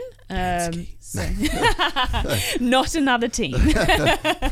Shit, DJR. what? damn scandal um no so i yeah i was supposed to work um work somewhere else in like media um still within motorsport but in in media and at that point i still thought that i wanted to be a tv presenter and you know work in tv land and things and thank god i left that behind but then actually now i've come full circle and i'm now back in it um and there was an element of me that when that kind of fell through and we decided to put that role that I would have been doing externally, we brought it in house. So it made sense. It wasn't like it was like, oh, we're just going to put Jess in the organizer. yeah, Yeah. It was a role that needed to be done that in the old structure had been outsourced. Um, but then change in sponsorship and all that kind of stuff, it ended up not being outsourced and we brought the role in house. So that role would have existed in house whether I'd taken it or not Yeah. and there was an element of me that went, oh, I don't want to just you know leave uni and go and work for my dad because of I you know worrying about what other people think, and I spend so much of my life worrying about what other people think. Um, but that again was like, oh, what what will that look like from the outside? And that was one of the things that fueled. Um, in 2015, going and doing something completely separate to motorsport and working in TV production. Um, and then at the end of that, I was like, well, I know that I want to work in motorsport, and I know that I like I need to work in a team, but I can't go and work for another team because my surname's Dane, and um, I feel like a failure going back to Triple Eight. So yeah, I've always felt the kind of the the external pressures of oh, you're just working for your dad. Yeah. Well, but is, is there anything wrong with that? I think if I was, and this is coming back to the whole male female thing. I think if I was a guy, Yeah. it would be different. People wouldn't just wouldn't be so Mm. much like, oh, you're just working for dad. And I know like you've had Ryan on this show, Ryan Walkinshaw. Yeah. Um, and he might have been in a similar situation of Yeah, but you, you know, people say the same. I'm sure people say the same shit about him. Like it's probably just a conversation that cannot be avoided. And you're Yeah. right. Like I'm sure the there's like the succession to the son. Like that makes a lot more sense than the than going to the daughter. Like Mm. you are right, but man, you're kind of fucked if you do and fucked if you don't. Really, eh? Yeah, and I'm fortunate that, um, well, not fortunate because I've worked for it. Like I've proved that I've proved that I deserve to be there. I've worked in enough different areas of the team that I'm not just a one-trick pony. Um, and I've earned my place over the years. And anybody who knows my dad knows that he's probably harder on me than he is on most people. yeah. Not helped by the fact that if we're in the office and we have a disagreement, I'll shout back, but not many other people will. Yeah. I'm getting that under control. I'm I'm shouting back less. But then he then separately shouts at me for not shouting back at him. He's like, "Oh, you just, you know, you just, you just." Like lie down. If there's if there's conflict you rather just turn away and ignore it. And i'm like no i'm not turning away and ignoring it. I'm trying not to call you a c-bomb in the middle of the office.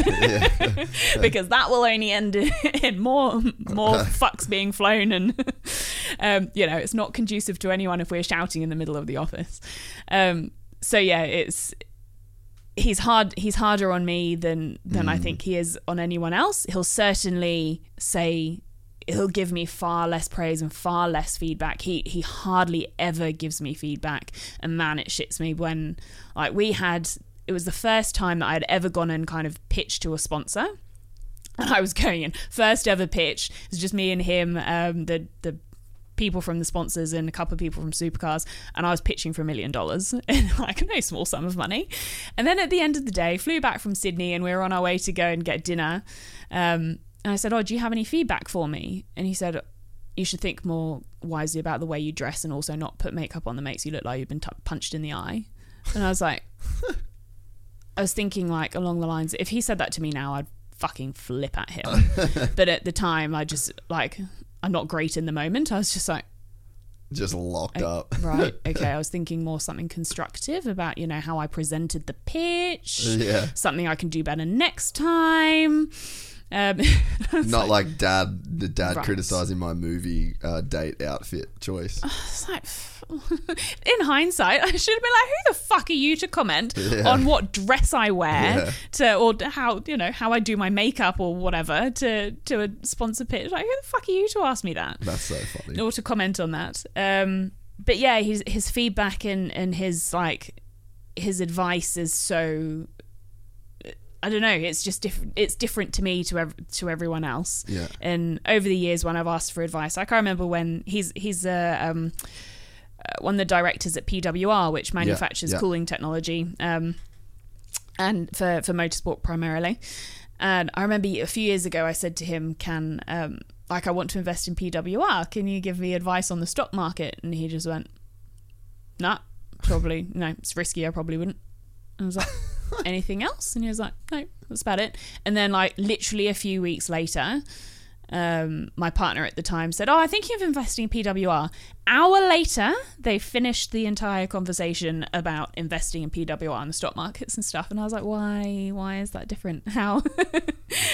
why? Why couldn't you have just had that conversation with me? Why am I hearing this secondhand?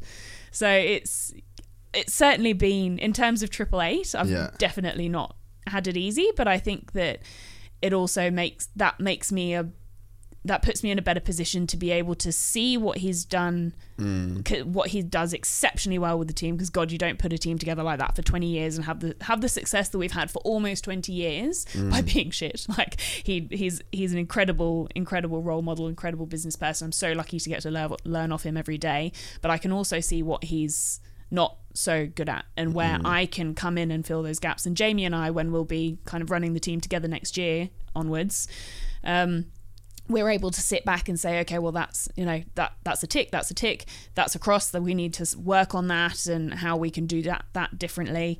Um, and I think that the general the general reception to us running the team together is has been positive, um, and that makes me feel better knowing that it's been been quite positively received.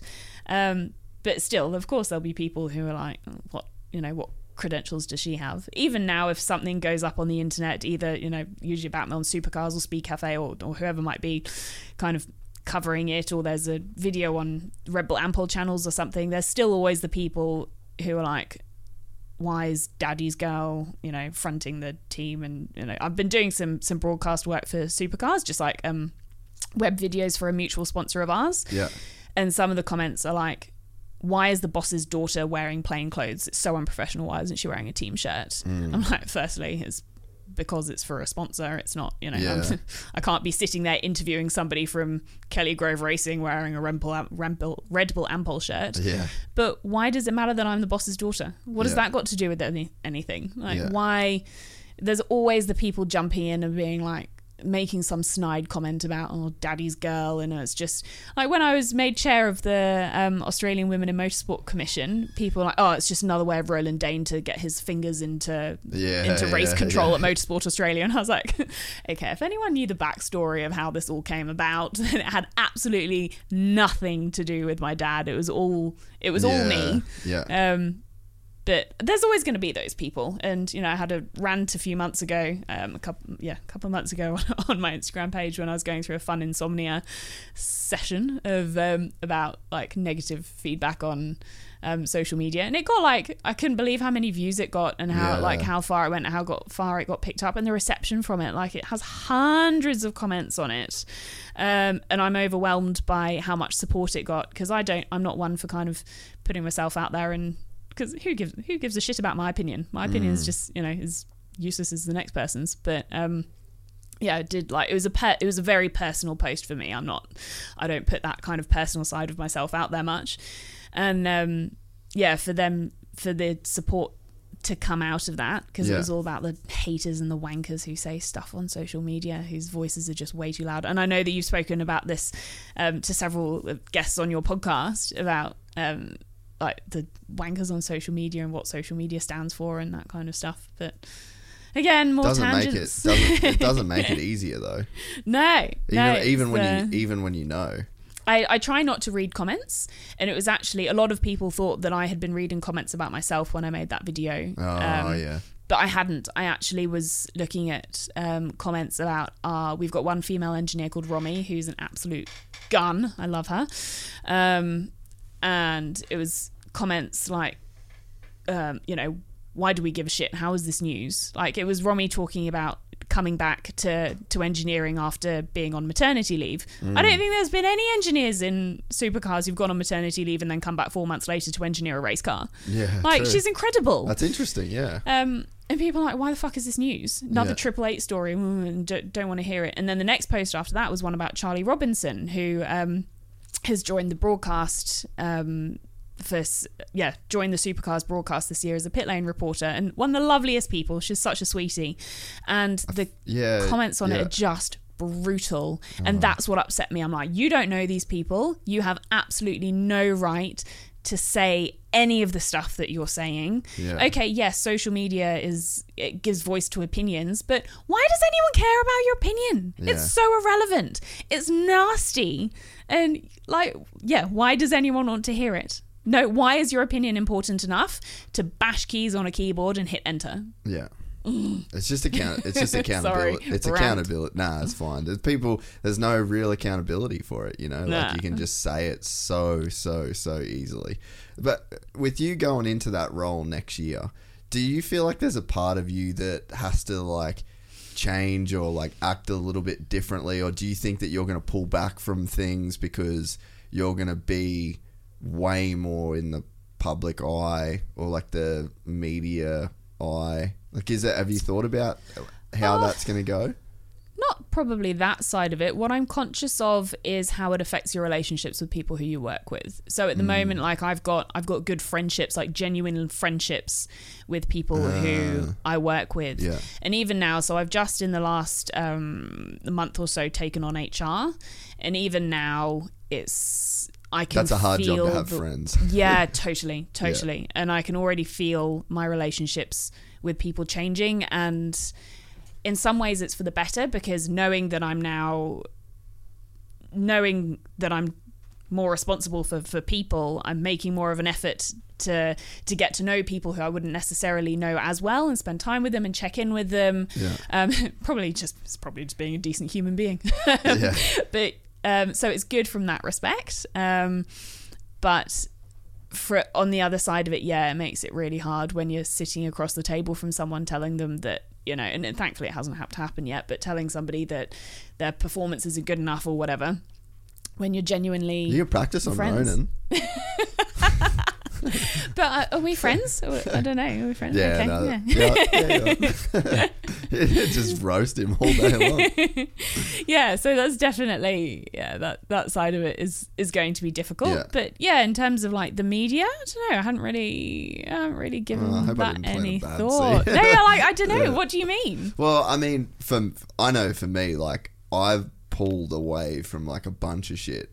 Like there's just conversations you don't want to have over and over, and you know you go to places where you know people are going to know who you are, and it's like. Mm, Like, because you know, you said before, you know, like you're not doing it to be famous, and you don't Yeah. like the acknowledgement. I'm 100 percent in that in that lane, and that was honestly for the first couple of years, like the biggest problem of this podcast for me was wrestling with that. Yeah, but I okay. definitely know, like, if I know I'm going to be a place where a lot of people know, uh, are going to know who I am, like, it Yeah. changes how I.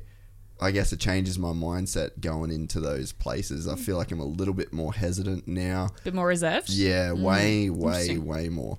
Um, I think I can think of one element of life where maybe that's true. And it's on like Hinge and Tinder and stuff. Actually, I can't really say Hinge because I've, I've got like halfway through setting up my profile and got bored. Yeah, it's, it's fair- like, kill me now. Um, but yeah, if somebody's like, "Oh, I know who you are," then I'm like, "Nah, delete." Yeah, I can't. yeah, yeah, it's it's really awkward. Mm. Like I don't like it. Um, so yeah, I guess that's that. I guess that's the only place where I've. I don't like. People have preconceived ideas anyway, but Yeah. also it's like, nah, it's weird. I'm not. Yeah, I'm not okay with that. But, um, yeah, interesting. I will. I hope that didn't. I hope I didn't them. plant any weird seeds in your head there that you hadn't thought about. Probably not. But yeah, it, I mean, uh, yeah, I could see like going into a role like that, um, you know, extremely high profile, and there's you know going to be a lot of pressures, and and the the problem, this is like the fucked up thing, is that you can associate a bad race result with you. Or Mm. a bad race result with you and Jamie. Like, look at Williams in Formula One. You know, like Yeah. you've got the daughter of you know Claire Williams, yeah. one of the most successful race teams of all time, and then they'd start doing shit, and she's at the helm, and then all of a sudden, like, I mean, there is a lot of just extra bullshit that um that can come with it. Yeah, So, yeah, probably. Yeah, and it's yeah, we've got big ass shoes to fill. Like Mm. how we're going to continue that success is um yeah, that's a lot of pressure, but equally I know that RD will leave us with all of the tools to do it and, Yeah. and prepare us. Jamie and I have to make sure that we're going to feel as best prepared as possible to to take on that challenge and um, I'm excited for it and it will be a challenge for both of us. Yeah. Um, and I think that we both operate best when we feel like we're being challenged. Yeah. So um, yeah, I'm not. Yeah, it's a, it's a thought. It's a concern about the performance side of things, but um, yeah, ultimately, I'm not the person. I I'm not going to be producing the race wins. I need to look after the people who will be producing the race wins. So um, as long as I know that I'm doing the best I can, Yeah. um, although that bar is very high. I don't feel like I've ever done the best I can at anything. Yeah. But um, yeah, is it all? Hmm, yeah, I don't know. We'll find out. We'll find out. Yeah, we'll- we'll we can see. speculate. We can speculate, but um, yeah, I guess we'll guess we'll find out when we get there. Yeah. It'll be interesting. And so we were at the start. We were talking about the fact that Triple Eight is expanding in a time where you didn't think that was going to be happening. What? What? Like, I mean, I don't know if it's out there um, previously, but like what sort of stuff? Like what's the expansion and what was the thinking behind it? And because I'm assuming to expand in that way, there's some pretty cool shit that's going down. Yeah, it's it's exciting. So working on the ventilator program. Um, Oh, So if anyone's not aware, we've Friday thirteenth, 2020, 2020, the uh, the world turned to shit with COVID. we all packed our bags and left the Grand Prix, having not turned a lap that day. Fuck, that was the shittest day. Literally, I the was world so came crashing down. I was with did the podcast with Jamie and uh, oh yeah, you did. Yeah, yeah. And then I was so fucking excited. There was a bunch Yeah. of cool people that I was going to be able to meet that I'd never met before, and uh, excited to hang, excited to do that, and then fucking walking into that. That was a the eeriest weirdest day. experience, right? Like walking into the gate, and I'm walking in, and everybody's walking out because we still had the fucking talking bull trailer there, and I had Mm. Yeah. all my equipment. It was so bizarre, so bizarre. I can't imagine how it felt for you. So yeah, it was it was eerie. It was like it was like in one of those disaster movies, the silence, the calm before the storm, or when you know when you're in the eye of the storm Yes. and everything's all still, and you're like, But oh, everything the world else is all fine, ya- then bam, Yeah, like yeah. everything turns to shit around you. That was literally what happened that day. So um, yeah, we got back from got back to base on uh, Friday thirteenth. Had a had a little rendezvous probably on the on the Saturday or Monday. I can't remember. And within two weeks, we'd built our first prototype ventilator. God, that's Um, cool. And we were involved with state government, and then. Um, uh, and then federal government, and then it got um, got to the WHO as well. Basically, you know, design a prototype for a field hospital situation. So what we were seeing in Italy and New York, and Yeah. and places where they had more COVID patients than beds, and the ventilators are obviously were then designed to be used next to beds. So we needed a ventilator that could be used in the middle of you know a, a the equivalent of the um, Millennium Dome in, in the UK or Yeah, um, yep, you know, one of those field hospital environments. Yeah. Um, and so that Madison got Square us Garden into something like that. Yeah. spot on, yeah. So that got us into um, diversification of you know what what else can we do outside of motorsport, and there were an awful lot of. It, was driven by by knowing that we needed to do something outside of motorsport if we want Triple Eight to Survive, to keep going because at that time we were like, well, is motorsport even going to exist? Like, there's as we've touched upon, motorsport is literally getting a car from A to B as fast as Mm. possible.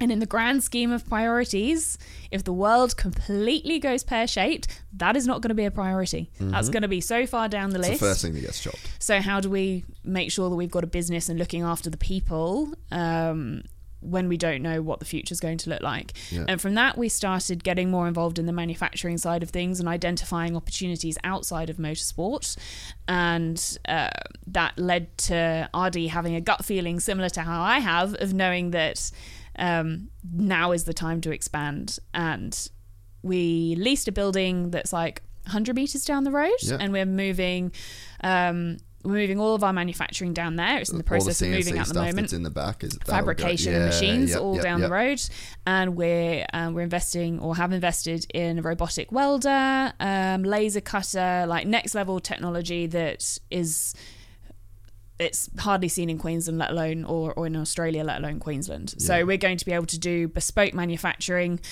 Um, where it did take 1500 man hours to make a chassis, um, sorry, or 500 man hours to to weld a chassis together, it's now going to take 50. Um, yeah, the the level of production. So the boys can crash be, the car whenever they want. No, only if they want to pay for it. um, yeah, it's, the production that we can that we can do with it is through the roof. You know, we've you apply for grants and stuff so that we can hopefully keep you know investing in the machinery. Um, and with every investment that we make, productivity can go up. Yeah, Um, processes. and then we can processes. It's all in the processes and the checklists, um, and that we can upskill staff and we can bring in new staff, and it's a really really exciting time. To be not just working on projects within motorsport, um, sorry, ex- so it's it's within motorsport and external to motorsport. So we've got things that you know we want to hi. For anyone listening, the dog just came to see me. Hi, my fellow illegal immigrant. um, so we're we're identifying areas that we can work in in both within motorsport and external. So external is things like aviation and, and defence. Yeah. Um, that motorsport people see the benefit of working with motorsport because we can do things on a much shorter time frame. Yes. If Yeah. in Yeah. aviation, if you want to get something done, it takes you know it takes years. Yeah. Whereas we can get it done in a matter of months Your because when R&D you're kinda. Mm, exactly Yeah. so we can we can get shit done in a far shorter time frame than than other industries still always to the same specifications and and you know ticking all of the right boxes and making sure that it's as safe as possible but because we live our lives round to round we know that if we don't have we identify that we need to develop a part in order to make something work Yeah. better and go faster Yeah. we know that for every round we sacrifice and we don't have that part we reduce our chances of winning so we're always up against it and that's how we work whereas in other industries it's like oh that would be nice to have but is it going to affect your bottom line probably not Yeah. Yeah. so if we can bring that sense of urgency to these other industries then they're only going to benefit yeah. Well, we've done three hours. man and I've thoroughly, thoroughly enjoyed it. I'm so glad that we. Mm. got to make it happen. Took a while, but we got there in the end. I have to say, I don't feel um, like I'm cool enough to be on this podcast. And I'm not. 100% No, but. I'm not the only one who thinks it. So I told Shane a while ago that we were trying to make this happen. Oh, yeah. And Shane, uh, I said, "Oh, do you do you listen to um to Jace's podcast?" And he was like, "Yeah, I really like listening to the stuff with the um with the um, moto riders." And um, I told him that I was that we were trying to organise for me to come on, and he said, "Really?" Like, are you sure? And I was like, yeah, I don't feel cool enough. And he just went, no, Yeah, you're kinda not. not, yeah. I said, are you going to listen to my episode? And he went, mm, no, probably not. I was like, okay, yeah, no, cool. No, I like, okay. That's so funny. I might watch a clip on YouTube, but then I'll probably get bored after two minutes and turn it off. I like, I um I thought I was done with Giz after talking bull. I just thought I, I roasted him for riding quads. And Yeah. uh, there's like a, f- a friend of mine in America. He's got this. Uh, he wrote, he had like this satire motocross blog that just went viral back when blogs were a thing. And um, he had this hashtag called Nuke the Quads. And we were like halfway through the talking bull thing with oh that's the um, we're halfway through the talking bull thing and I was like oh nuke the quads. And it, he was just I, I just got the vibe. I was like oh fuck probably shouldn't have like dissed him. About his quads he loves them. And I was like oh okay. He can take it. I was like yeah Shane Shane Van Gisbergen Bergen hates me now. And um, and then we've actually become good mates. I'm fucking big fan big Yeah. big fan. Giz is my horse in the He's your horse. yeah Ah, In you the- back him in the- the, yeah. yeah, yeah, well, yeah, you should you should be backing him this year. He's, he's doing very well he's doing all right. yeah Well, in can drive a in his own words, now that Scott McLaughlin has fucked off to America, he's it's clicking for him. yeah, he. Uh, I want to get him out on the on the bike, but um, oh Jesus, mate! Can you cross no, this off yeah, with me first? No, yeah, I was. and we're not doing that until the Which what over. bike are we talking? Motocross bike. Worse yeah, no, mountain he bike. was he was riding a lot in New Zealand Yes. over, and then um, he was like, right, I'm going to get a bike in um, in Australia, and I was like, yeah, me too. Okay, when are you getting your bike? Because you can take my bike on your trailer, because I trust that you'll be getting the trailer and all the shit to go with it, so you can take my bike. and Do you, then um, he broke you- his collarbone. Do you ride or like met motorbikes? So you've ridden motorbikes before? Yeah, not. I haven't done much in the last few years. I think I was last out on a dirt bike like just over a year ago. Yeah. Um. So yeah, not for not for a while. Um. I am booked into because I've been on my RE license, like my restricted license, this Oh. whole time. Have you got a bike? Like you've Not at the moment. No, Yeah, I did have a KTM that I sold a few years ago. Needed Um, your caddy. mm, there's something brewing there. Yeah, Keep- so actually, I wanted to ask you about that here on my list of notes that I haven't looked at until hour three. Ducati lap. What was what was your uh, so first of all, fuck all that. Um, what was your experience like? Oh my god, wasn't it just the best? Honestly, like we were coming through like turn two at this is at Hidden Valley in Darwin. Um, so I was on the back of a um, two seater Panigale, Panigale yeah, yeah. with Mike Jones riding, and we're on like turn two, lap two. I went, oh my god, this is like the coolest three minutes of my life is going to be over in like the next forty five seconds, and now I don't want to, don't know what to do with my life. Like that was genuinely the thoughts that went through my head. That's so sick. Um, oh, the coolest thing. Literally couldn't breathe. Um, the on on this new two seater, the um pillion seat is quite high. Yeah. Um, we're coming down the straight, and Mike tucked himself down. So you're getting there. And I was like full in the chest, 300 Ks down front straight at Darwin. Oh, fucking coolest thing ever. And then afterwards he said, he was like, oh, was that, was that brutal? I went, mate, if I had, like, if I had had a spasm in my hand, I would have DNF'd into that wall so fucking hard. Luckily I held on. Um, but uh, yeah, he was like, yeah, I, I ducked down, but then I realized you were getting all the wind in your chest. But by that time, it's too late for Too me to move. yeah. I was like, cheers, mate. I, I hung on. But yeah, no, just I feel so so lucky. But so leading into that, people are like, oh, I heard you're going on the back of a Ducati. Are you like, are you nuts? That's And I was my like, what? impression. I was like, but nothing, no part of me ever thought to say. And it's weird because. So Alana at Ducati, who was Yeah. kind enough to organise it all, The best. um, oh, isn't she a legend? Yes. Um, she had asked me if we could put Jamie or Shane on the back, and I was like, "You fucking serious? Absolutely not. I'm not letting them do that before a ride, before a race Yeah, weekend, yeah. or full stop." Yeah. And then she went, "What about you?" And I was like, "Oh my god, yes." but but then I'm like, "So why is it not okay for my drivers to do it, but for me, I'm like, what could go wrong?" And Yeah. literally, no part of me ever thought, and this is just the way I think. No part of me ever thought that something could go wrong and i don't get i don't get scared. Like none i wasn't nervous in the slightest. So many people are like you're braver than me. I would never do that. Aren't you nervous? No part of me ever thought that uh, You'd say no i'd to that. be yeah. yeah no part of me ever like had an a tiniest element of nerves. But having said that, I would never get nervous getting in the passenger seat of a car. I wasn't nervous before I jumped out of a plane when I went skydiving. I wasn't nervous before I bungee jumped. Like I just don't So you're a psycho. I don't. Uh, yeah, I must be. Okay. Cool. Yeah, yeah. Um, yeah, no part of me gets nervous. You know when I do get nervous? Bathurst 1000. Because none of that Hmm. None is that's within my control. control. Yeah. Yeah.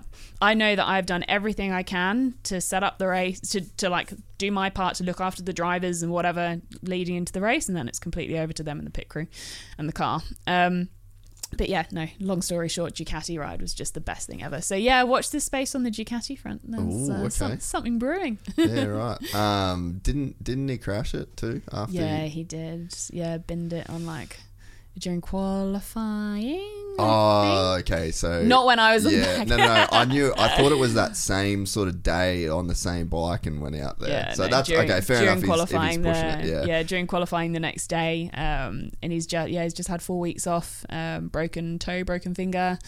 Um, yeah, it was brutal at Darwin. A lot of they were they were um, having some issues with the curbs. Mm. Like he, one of the riders, full snapped a toe on one of the curbs. Oh. Like, yeah. Wow. Yeah, it wasn't pretty. No, a few, like three riders had the same injury from one curb. Yeah, right. And so, mm. so do you ride dirt bikes as well as road bikes? Like you can have ride all of done like i haven't i haven't ridden on the road for for a long time so that's one of the reasons i never bothered getting my my open license because i just never needed to like i had a i had a um a 390 i had Yeah. a 390 duke so i didn't Yeah. need to because your open license you can on your res you can ride up to 600, 600, yeah. so i just never needed to and Yeah. then um yeah lining something up with ducati um and they're now sorting my my What bike are you looking at? um the new monster Ooh, so okay. they're sorting for me to get the um to get my open license Yeah. to do something with around that. Yeah, there's the guy. I actually did mine recently with a guy uh, down here. So if you need someone, he was really, really good. They've sorted it out with a company. It's, I like in Kapala. No, not Kapala. Anyway, yeah, it's all it's Yeah, all booked. okay. So 28th of July, watch the space. Sick. I'll be doing my course. But now I'm like, oh my go god, I can't remember how to ride on the road. Let's go for a ride. I got the uh, I got the Ducati Hypermotard, the 950. oh, It is so sick. Yeah. Ridiculous. Because I, I never, like, so I only rode on the dirt my whole life. Yeah. Like, I, it wasn't something that was interesting to me. Like, Jack Miller's one of my best mates, so I fucking froth him and I'm just full full cheerleader Yeah. for, for Jack. But that was it. My I was like, I will never go on a racetrack on a road bike. I couldn't see myself owning it. And then my dad and mum go to Vietnam and they do this 10 day tour across Vietnam on the back of these, uh, on these kind of, they're like a Chinese Harley type deal. Yeah. And uh, they did Fun. that. Oh my God. They come back and it was like they were 15 and just went on schoolies. and uh, so then, like, I need a piece of that. well, yeah. So fast forward a year, and they're like, "You, our, me and my brother, we have to go do it, right?" Mm. And I was like, "I don't really want to." Like, I was so in the podcast mode, like I just wanted to stay and grind and and get shit done. Mm. Went over, and I was like, "Holy fuck." What have I been missing out on? like I, two wheels and a motor has been the theme throughout my entire life since I can remember, and I have just Mm. But missed never on the road. this entire realm of fun. But a lot of people who've come from a dirt background say they're not keen on riding on the roads because it's the other people around you. Mm. Yeah. that are the- and that's always, you know, that's always the Yeah. concern when you're on the road, whether it's on a a motorbike or a or a push bike or even in your car. It's Yeah. always the other people. So that's why people who come from a dirt bike background don't Yeah. necessarily like riding on the road usually. Yeah, Do, no, you, do you find that? Yeah, definitely. Mm. But man, I am just so in. I'm so in now. Yeah. Like any chance I get to ride that Ducati. Do you ride to, just- to work every day? Nah, because I got the dog. Oh, Otherwise, if, yeah. yeah. If I didn't bring Hurls, The yeah. cute little passenger though. Yeah, yeah. If I didn't bring him, I, I'd um I'd ride it way more. But I've just done like the border ranges, like the New South Wales border ranges. Like Oh, my my dad's got a road bike as well, and um yeah, it's honestly insane. And, and we're shooting some stuff uh, pretty soon for Ducati, so I've been trying to ride it better, like Yeah. actually get into the twisties and link turns together, and like Yeah. oh, I've just I'm gonna have to find my wheels again, Yeah. like on the road. Yeah, it's gonna Yeah. be hard. no, well, well, yeah, actually, it won't be hard. I'll just remember. It's it's like riding a bike. just like riding a bike. well, yeah, we'll, we'll go for a ride, and uh, That'd be fun. yeah, next uh, next year when you're in the thick of it as a, as a team uh, team manager of, of Triple Mm. Eight, maybe come back and uh, and we'll do it again because I've thoroughly thoroughly enjoyed it. Yeah, I've really enjoyed it. I've had an absolute blast. So thank you so much. No dramas. All right, cheers. Talk to you soon. Bye.